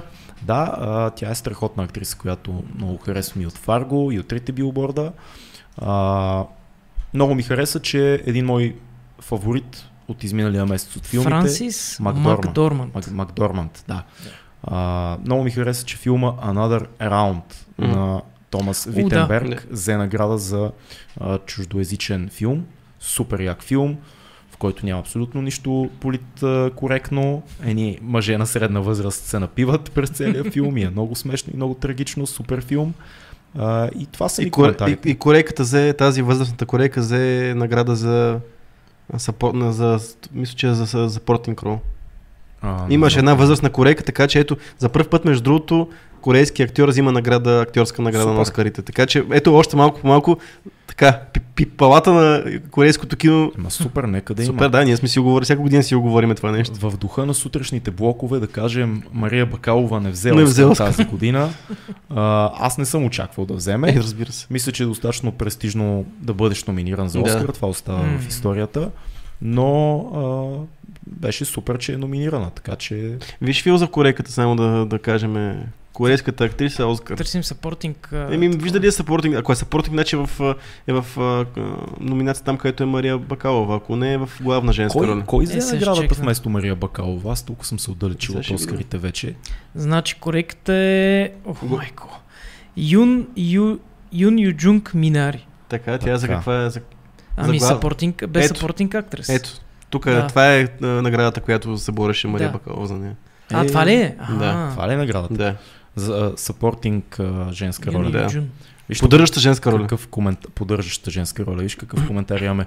Момчета, желая ви А, да. така да развиете подкаста, че след време Бърт да пишат статия за вас. Абе, няма да е много хубаво, ама... Няма да е много хубаво да пишат статия за Ама вас. пък ако така се случват нещата и така, така наказват тези, които правят такива схеми, що Са- па не? Сладки пари. Какъв си сребролюб. Ей. Еврейна на подкаста. А, друго нещо, което между другото се случи точно преди няколко дни, което съм си отбелязал, е, че а, SpaceX, последната капсула Да. на SpaceX се върна успешно кацна за 6 часа и половина. И Доста всъщност- бързичко, между другото. Даже мисля, че е рекордно време за кацане на, Май да. на капсула. Май така беше. И затвори по този начин а, първото официално сътрудничество на SpaceX и NASA, ако не се лъжа. Нали е първото? Да, и Да. изпращане за, от много време насам на, с американска компания на американски астронавти, защото до сега само, само руски и мисля, че японски кораби се скачваха с, с, с а, Международната космическа станция, така Мгм. че успех голям. На всичкото отгоре това е най-дългата мисия до сега, на, а, която е на Международната космическа станция. Рекордна дължина на мисията. Абе, много е яко, че НАСА и Илон Мъск почнаха да работят заедно и защо правителството се усеща за М. а, потенциала, който е в а, SpaceX като програма, а не да, да се случи конфликт между двете неща. И изобщо живеем в някакво много особено време. Ние си говорим тук разни неща, дали нашите машини от Венецуела ще, Ще проработят. ще проработят, а пък а, Илон Мъск праща и връща хора а, от космоса. Совалките се капсулите и, и ракетите носители се използват отново и отново. М. Нещо, което не сме си представили, като сме израствали и сме гледали как изгарят М. едни ракети и това се случва и сме такива окей. В смисъл хората много лесно свикваме на лесно свикваме на иновациите. Имаше между другото, а, обаче сега като не съм подготвен, Охайо или някъде, някъде там ще излъжа, много кадри от различни източници на един много интересен така, звезден дъжд, който едни, Звезден. да, явно някакви отломки казваха, че е от последната мисия на Мъск на, нали, на SpaceX, Мгм. нещо, което не, не са успели да си преберат, той е влезе обратно в атмосферата и беше много интересно, като сега не знам как да го опиша. Разпръснат е така да, в, през светещи такива, светещи пръски в, в а, небето, което беше адски интересно. От няколко места го бяха засекли. Беше интересен такъв космически феномен, въпреки че man-made космически... Мейт, космически дъжд. Еми, защото да, защото влиза все пак в атмосферата и изгаря, нали, знаете как стават М. нещата. Велико. Не, много интересно беше, много красиво. Първоначално викам, бати, какво е това, нали? И после като прочетох видях, че всъщност има обяснение за всичко. Велико. Ами, мисля, че минахме през по-голямата част от новините. Имам чувство, че сме казали много големи глупости. Е, няма да е сефте. Да. А, за щастие, сега ако има някой, който да ни подаде нещо, което сме пропуснали или е важно за него в лайв чата, сега е момента, или ако сме казали нещо много тъпо също. Като цяло май обсъдихме по-основните събития, които са ни подали всички наши хора в Patreon, на които благодариме, защото малко или много ние постоянно си мислиме и си говориме за това как можем ние да използваме хората, които са част от нашия Patreon, не просто да, да ги има, а как можем заедно да правим съдържанието, което се случва в подкаста. За добро или лошо подкаста вече е слушан и гледан от близо 10 000 души. Само 1% от тях са Патреони. Така ли е горе да отсети? Така е, да. Да. Тези Патреони ние ги приемаме като съавтори на 2% съдържанието. го кажи. 2%. Съавтори на съдържанието, така че ако можем ние с вас, двата процента, да правим заедно неща и ви идват идеи и ни помагате и за новини и изобщо всичко, което може да достигне до малко по-широката аудитория, която е набрала подкаста, това ни прави много щастливи и добива смисъл цялата работа. Да, така е. Да.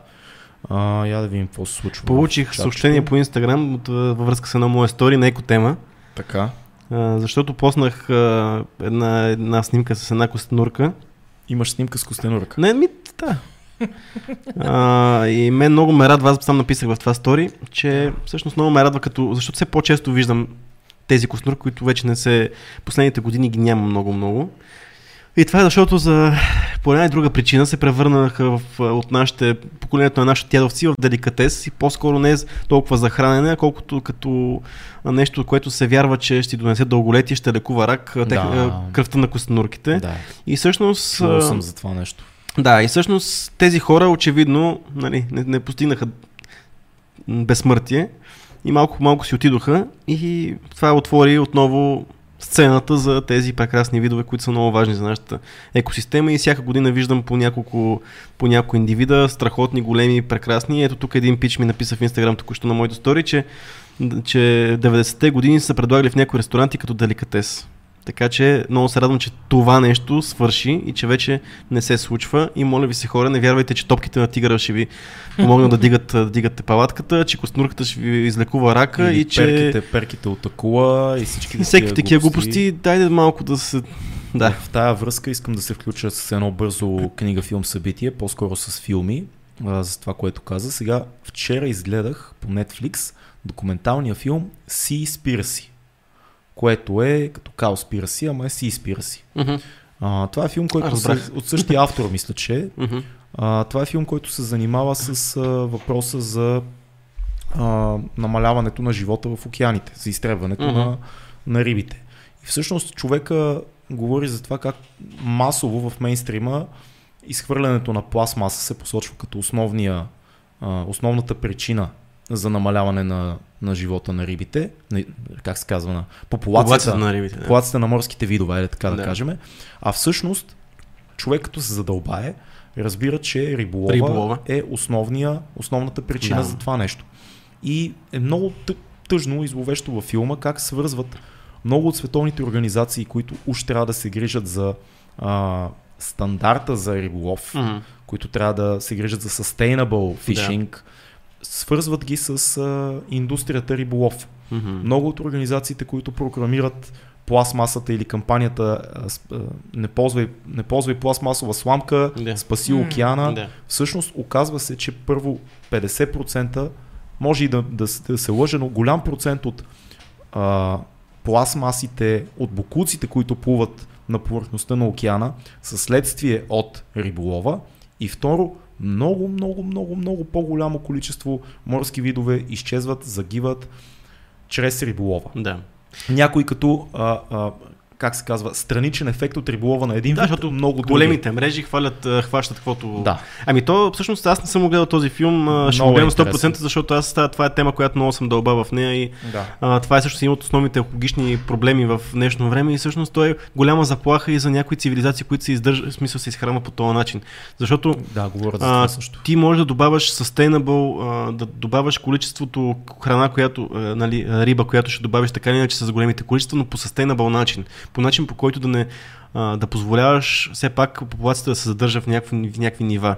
А, и също в момента има Внесени са тези про- проектозакони, като цяло се забрани а, изцяло риболова в а, отворения океан. Мисъл в, а, Да. че може да се, ще може да се, да се ловува само на, на крайбрежите, така нататък. В Много е Световния страшно. океан, Световния океан няма да може да се, да, да, се, нали, да, да има риболов, защото там нямаше контрол. Нали, ти ако излезеш на, на 500 км Нямаш. някъде в океана, никой не, не ти следи какво се случва и ти си декларирал, че си хванал а, 60 тона риба, а си хванал 160 тона риба. Нали? Филма, Това е... филма е изключително страшен, защото там примерно разглеждат альтернативата с, а, а, как се казва, фарминг за, за рибите, фермите за, за Да. риби. М. Примерно за сьомга и Да. така нататък. Оказва се, че всъщност това изобщо не е sustainable, защото изисква много друга риба, която да бъде храна за М. тия сьомги, които ги отглеждат там, в фермите. Да.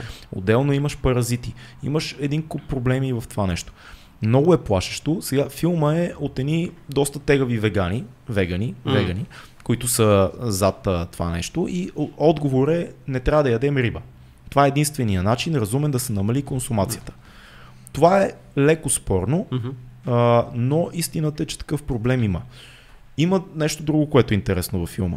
Много голяма част от е, е, рибата, която консумираме, положителните й свойства и омега и така нататък отстъпват място на тежките метали и О, живака, да. и живака, който е в рибата. Да.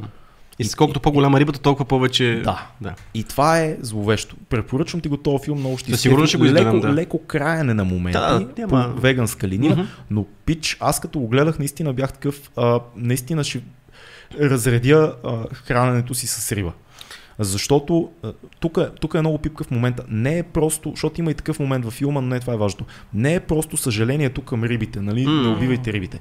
А, казуса е малко океаните, това всички децата го знаят, са балансьора М, на да. екосистемата.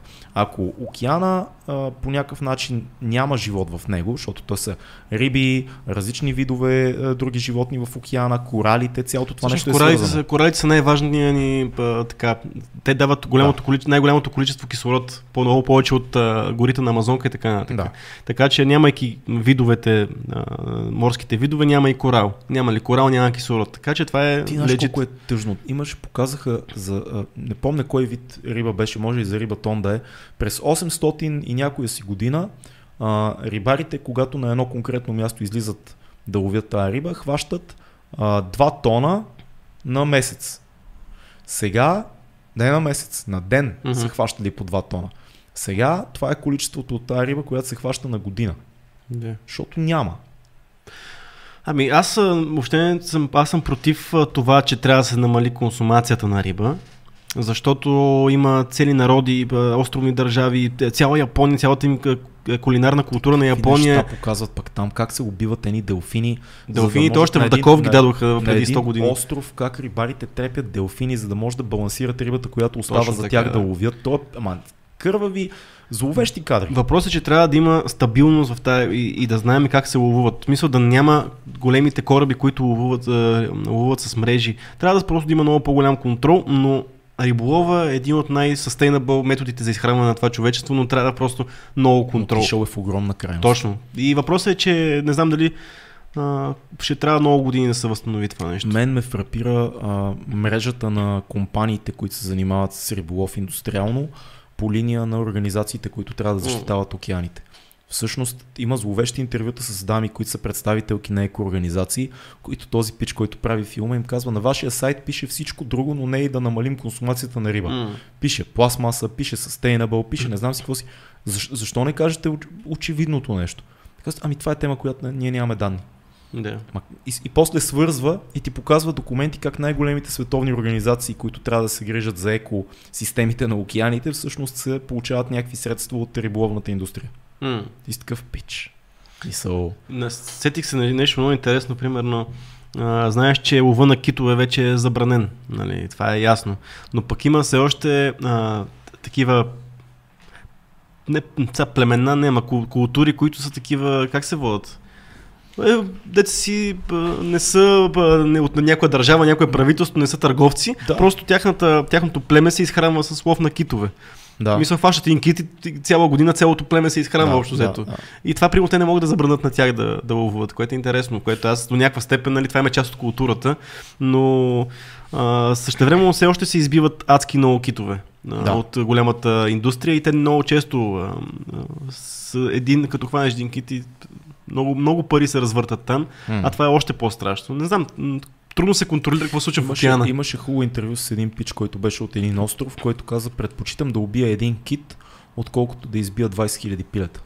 Защото човешкият живот е, в смисъл, живота е живот. Един кит за мен е окей за цяла година. 20 000 пилета са 20 000 пилета. Или 50 000 Да, да. туни и някакви такива неща. Тоест той имаше някаква локална логика в това нещо. Един кит за нашата общност е достатъчно. Да, да, такива общности, които така е, на на някаква степен, но не, ниво- на индустриално ниво не, не работи това цялото Не нещо. бе, те са станали машини за... за, за рибо, индустриалният риболов е една зловеща машина за кръв. Ти М. просто като гледаш кадрите как, как се случва този риболов и имаше един начин, който не помня какъв беше, имаше специално име с една гигантска мрежа, която помита цялото дъно. Да. Ама цялото и на такова на някаква територия дадоха 4000 футболни игрища. Замиташ целия живот. Всичко. За да хванеш там някакъв вид а, Да. а, рибатон. Потрясаващ филм. Аз не трябва да гледам много такива неща, че накрая ще стана веган и аз. Просто много ми въздействат такива работи. Гледах дебунк а, видеа за него. Данните са сравнително точни. Има неща, които много биолози казват не са точно така. Изкривени са, упростени са, но цялостното послание на филма е горе-долу това. Да, то много се говори за това нещо. А, Също че е един от основните ни проблеми, а не толкова всички неща, които си говорихме преди това, както казваш, пластмаса, а, отпечатъка, въглеродния Те отпечатък. там. Те са си там, но това да. може би е единствено Едното не отрича другото. Така е, но това е може би най-голямата заплаха, което... По-скоро въпросът е какво можем да направим ние. Дали това е от проблемите, в които можем да... Не мисля. Ако утре спра да ям риба, аз нещо ще се промени ли? Не. Не мисля. Това Тук е- става въпрос за е други култури, които... Тук става въпрос отново, както казваме, Китай, Япония, много се случва това нещо. Цели индустрии, индустрии се, нали, се издържат на това. Така че ние като европейци трудно ще промениме нещата. Колко Да. риба ядеме пък ние са. М. Европееца... Скоро няма хапна, това го гарантирам. Аз знаеш, че по принцип гледам, Скоро не. но не ядеме, не ядеме риба толкова, колкото ядем месо. Чисто европ, европеец е като... Е, лято сега засилва малко консумацията, нали? Това е ясно, но не ядеме чак толкова много риба, колкото Мен ние е като... интересно в Черно море как седи въпроса. Ако Няма- като ядеме черноморски, а, черноморски риболов. живот, какво, какво се случва? Ами, то няма много видове, То няма, няма много, какво. няма индустриален риболов. Реално риболова е на местно ниво с лодки, с не кой знае какъв такива големи количества. А истината е, че това, което много малко хора знаят е, че като отидете на морето и си мислите, че ядете прясна риба, не ядете прясна риба, защото риболова Ядете замръзана. през летния сезон не е позволен. А, риболова започва, много, много, малки, много, много малко видове са позволени да се ловуват по време на летния сезон. А, сезонът почва от ноември даже. Мгм. Октомври-ноември започва на по-големите тия масовите риби, така че ако ядете риба, прясна риба, ядете в София е от някои магазинчета, които са докарани, докарали прясната риба, но в на морето ря- рядко ще се случи това нещо. Но да, да, риболова, нямаме много видове. Просто Черно море е малко по-особено, но това е друга. И трябва да поканим, между другото, аз познавам хора, които могат да дойдат да ни говорят много за Черно море и за биоразнообразието, и за потъналите кораби, и за мините и Но така. това е нататък. много интересна тема. Та може да си поговорим, направим тема за Черно море. Имате ли нещо за препоръчване, вие господа? Еми... Ей, на филма не мога да вземе думата обаче в този лайф. Да. Е, много смешно. много забавен. Ха-ха. Е, е, е, е. Аз гледах новия, пак в Netflix гледах пак е по тази линия на, на Дейвид, те не му, не му кажем. Атенбъро. Атенбъро. Му гледах новия филм, който не ми хареса толкова. но Този Life, uh, Life in Colors, който говореше за цветовете в природата. Мгм. Симпатичен филм, снимат технологии нови, там някакви си снимат по някакъв готин начин някакви неща, ама Да. не, не. Ще го чекна. Да. Иначе, като книга аз си чета на Джоко Уилинг лидерството, която много ме кефи между другото, но така почти на... Да, да, да. Много интересно. Аз И- сетих за филм, който мога да препоръчам. Който обаче как на средата на раз... Ние подминахме филм вече на средата. Аз се сетих за... Защото Цето каза думата не, Калърс е. и аз сетих, че гледах, успях едва едва да гледам последния филм на Николас Кейдж, който, Кой? се, който е хорър филм. Ти гледал ли си Николас Кейдж в хорър филм? Не. Защото аз не съм. The Cower, The Cower Out of Space, той е по една книга, по един разказ или книга на, на Лъвкрафт. Кошмарно лош филм. Значи, дори не е смешен. Николас Кейдж, естествено е неговия кейджизъм там вътре Кейджизъм. имплементиран. Кейджизъм. Ами той играе в... потрясаващо. В смисъл, този човек, не знам, предполагам, че е за- за- загубил своята актьорска дарба. Не, може би просто е загубил преценка за това, кое е окей, кое не е окей. да, да. Той просто в момента играе по един и същи начин в последните всички филми. Може би не среща режисьори, които да го озаптят. Надявам, ми предполагам, че е това. Не знам, не знам, нямам идея. Помните ли, когато Николас Кейдж беше във всеки втори филм? Да. Ми харесваха филмите. Аз честно. харесвам National Treasure, го харесвам по някаква, по някаква линия. Аз не съм беше много зле. Еми, това е ма, в сравнение с другите неща. Мисля, аз, защото, виж сега, що, защо харесвам National Treasure. Защото аз, примерно, много харесвам Индиана Джонс. Да. И последните години, каквото и да се случваше, не, нямаше такива филми като М. Индиана Джонс. И National Treasure беше най... Колкото и тъпо да звучи, че го казвам и сега в момента го осъзнавам, беше най-близкото до това, което... Николас Кейдж. Snake Eyes е филма, за който се сещам аз. Е, ето добър филм. Ето филм, който е супер солиден с Николас Кейдж. И как се казваше, май има един, който се казва Лас Вегас, в който играе един алкохолик. Май така се казваше. Не знам. Трябва да чекнем. Играе един зловещ да пияница, чекна. много тежка драма. Не знам дали това е името на филма, но това беше супер филм също, много Лас тежък. Вегас, Николас Кейдж, е, сега ще ти кажа какво пише. Така ли беше филма? Las Las Vegas. Vegas. Това е филм, 95-та. Точно Уха. така. Препоръчвам на хората, които обичат тежки драми за алкохолици. Ужасен филм за пиене. Право А. няма да пинете после нищо. Само да кажем, момчета, имаме И ако не ядете и риба, ще Има спасите два въпроса. много неща. Добре. Изпеме месото и... Така, един Лутенг е... са вегетарианци всичките.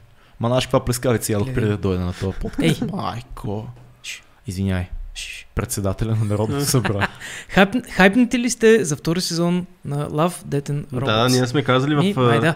Да, да, той якото е, че това, което най-ме хайпна беше накрая, че всъщност, освен, че ще има още един сезон, че ще има и още един, който се подготвя, Да, да. което е за напред в бъдещето гледаме. Какво казахме? 14 май, нали? нещо? 14 14 май. 14, да, Точно така. 14. Супер, да, аз просто ще Е, го чука бинджна, на вратата. ще бинджна много сериозно. Сигурно и аз ще бинжна, да. Не сме ли на снимки тогава? Не, не сме. След това сме. На 15 сме на снимки. Супер, ще ще пи- преди снимките. И ще па- имаш а, анимационна концепция, всичко, което виждаш. ще. А, интересни кадри ще. Добре, какво друго има като А, въпрос? Каза така. два. Кого да очакваме в следващите епизоди? Идва ли времето на Георги Господинов? Окей, отзад напред. Времето на Георги Господинов не идва. А, опитахме се да направим комуникация с него, не се получи, даже не ни отговори на имейла. Предполагаме, че е зает а, и няма време. Мисля, че той е извън България. Много, много голяма част от Голяма част от времето той в Германия живее. Но в края на кращата с това няма нищо лошо. Георги Господинов има достатъчно публични изяви. А още Ми, по-важното е, че много. няма, няма нужда да има, защото той пише. Да. Тоест, Така е. каквото трябва да каже, той си го казва. М. Да, за нас ще да И бъде. пише много. и пише доста, да. Да. За нас ще да бъде готино да поговорим, но това, че той няма тая възможност, не е края на света, Евати. Смисъл, не е, не е някаква сълза да отрониме. А, кого да очакваме Кого да следващите очакваме? епизоди? Ами може да кажем само, че най-вероятно следващия епизод ще се занимаем с а, темата за физиотерапията. Така да кажем, защото ще балансираме малко интелектуалното с физическото, а пък за после няма да ви кажем. Опитваме се от известно време да докараме един М. гост, който за нас е доста важен и ако успеем, ще разберете, ще го кажем, ще го обявим, ще го видите, ще се сетите веднага за това. Аз по-скоро искам да попитам всички, които ни гледат на живо и тези, които ще гледат след това, дали а, формата новини, които нашите патреонци ни предоставят като важни М. за тях и ние да ги обсъждаме, ги кефи. Защото от последните а, няколко опита за новини винаги оставаме с впечатлението, че има доста недоволни хора, че някой от гостите не е казал неговата новина, която смята, че е важна, или че примерно а, новините на дадения човек са били само на едната страна на нещата, много политически или много неполитически, М. пък това не го казахте, пък така. А, дали един такъв формат има бъдеще, в който вие ни подавате, говоря отново хората в Patreon, това, което според вас е важно, ние обсъждаме това нещо и това да се опитаме да микснеме с гостите. И аз, да там, не- аз мисля, че някакъв микс трябва да направим, защото да, момента... да, да не е само гости, но да има и, и такъв Да. формат. Или да има и а, дори защо не гост, който казваме, окей, ще обсъждаме новините с този човек, кое е важно за нас. Тоест, импута от, от патреоните. Дали това би работило повече и, и какво мислите, че се получава? Това е нашия въпрос. А, и така, май нещата отиват към финал лека по лека. Лека и полека нещата си отиват към бой. Аз съм, Към за, бой. за, аз съм за и за двата формата. Да, и ние, Да, да, ние сме за двата такова, да. формата, май. Да. Еми, добре. Ами, Добре, хайде Последни чай. думи нямаме. Имаме. Имаме ли? На здраве ли казваш? На здраве, чакай, че някой ще каже, че Ще има ли чаши, Цеци? Ще има ли чаши? Я завършите този подкаст, аз няма да се обаждам. Чаши ще има в някакъв момент. Някакъв момент. Чаш има на пазара. Чаш има на пазара. Генерално не наши, но има. Не, ще, ще има и наши в някакъв момент, не, само да малко да се освободиме и ще се погрежим. Само малко да се освободиме и, и, това... и, и, добре, да, и какво да кажем? Не ме така е факт, ти си прав, ама въпросът е, че това нищо означава за съжаление. ще, тази година ще има чаш. Ето, Е, стил Това си е бати обещанието, това е се- сериозно И обещание. погледна часовника. Да, да, да видя. Да. А, благодарим ви за този епизод. Ако се кефите, подкрепете ни в Patreon, за да имате достъп до съдържанието на този подкаст и ко-създаването му. Ще се видим скоро. Това беше всичко от нас. Бъдете здрави. Чао! чао, бал. Чао, Бабик. Е, Много си красив. Добре, благодаря.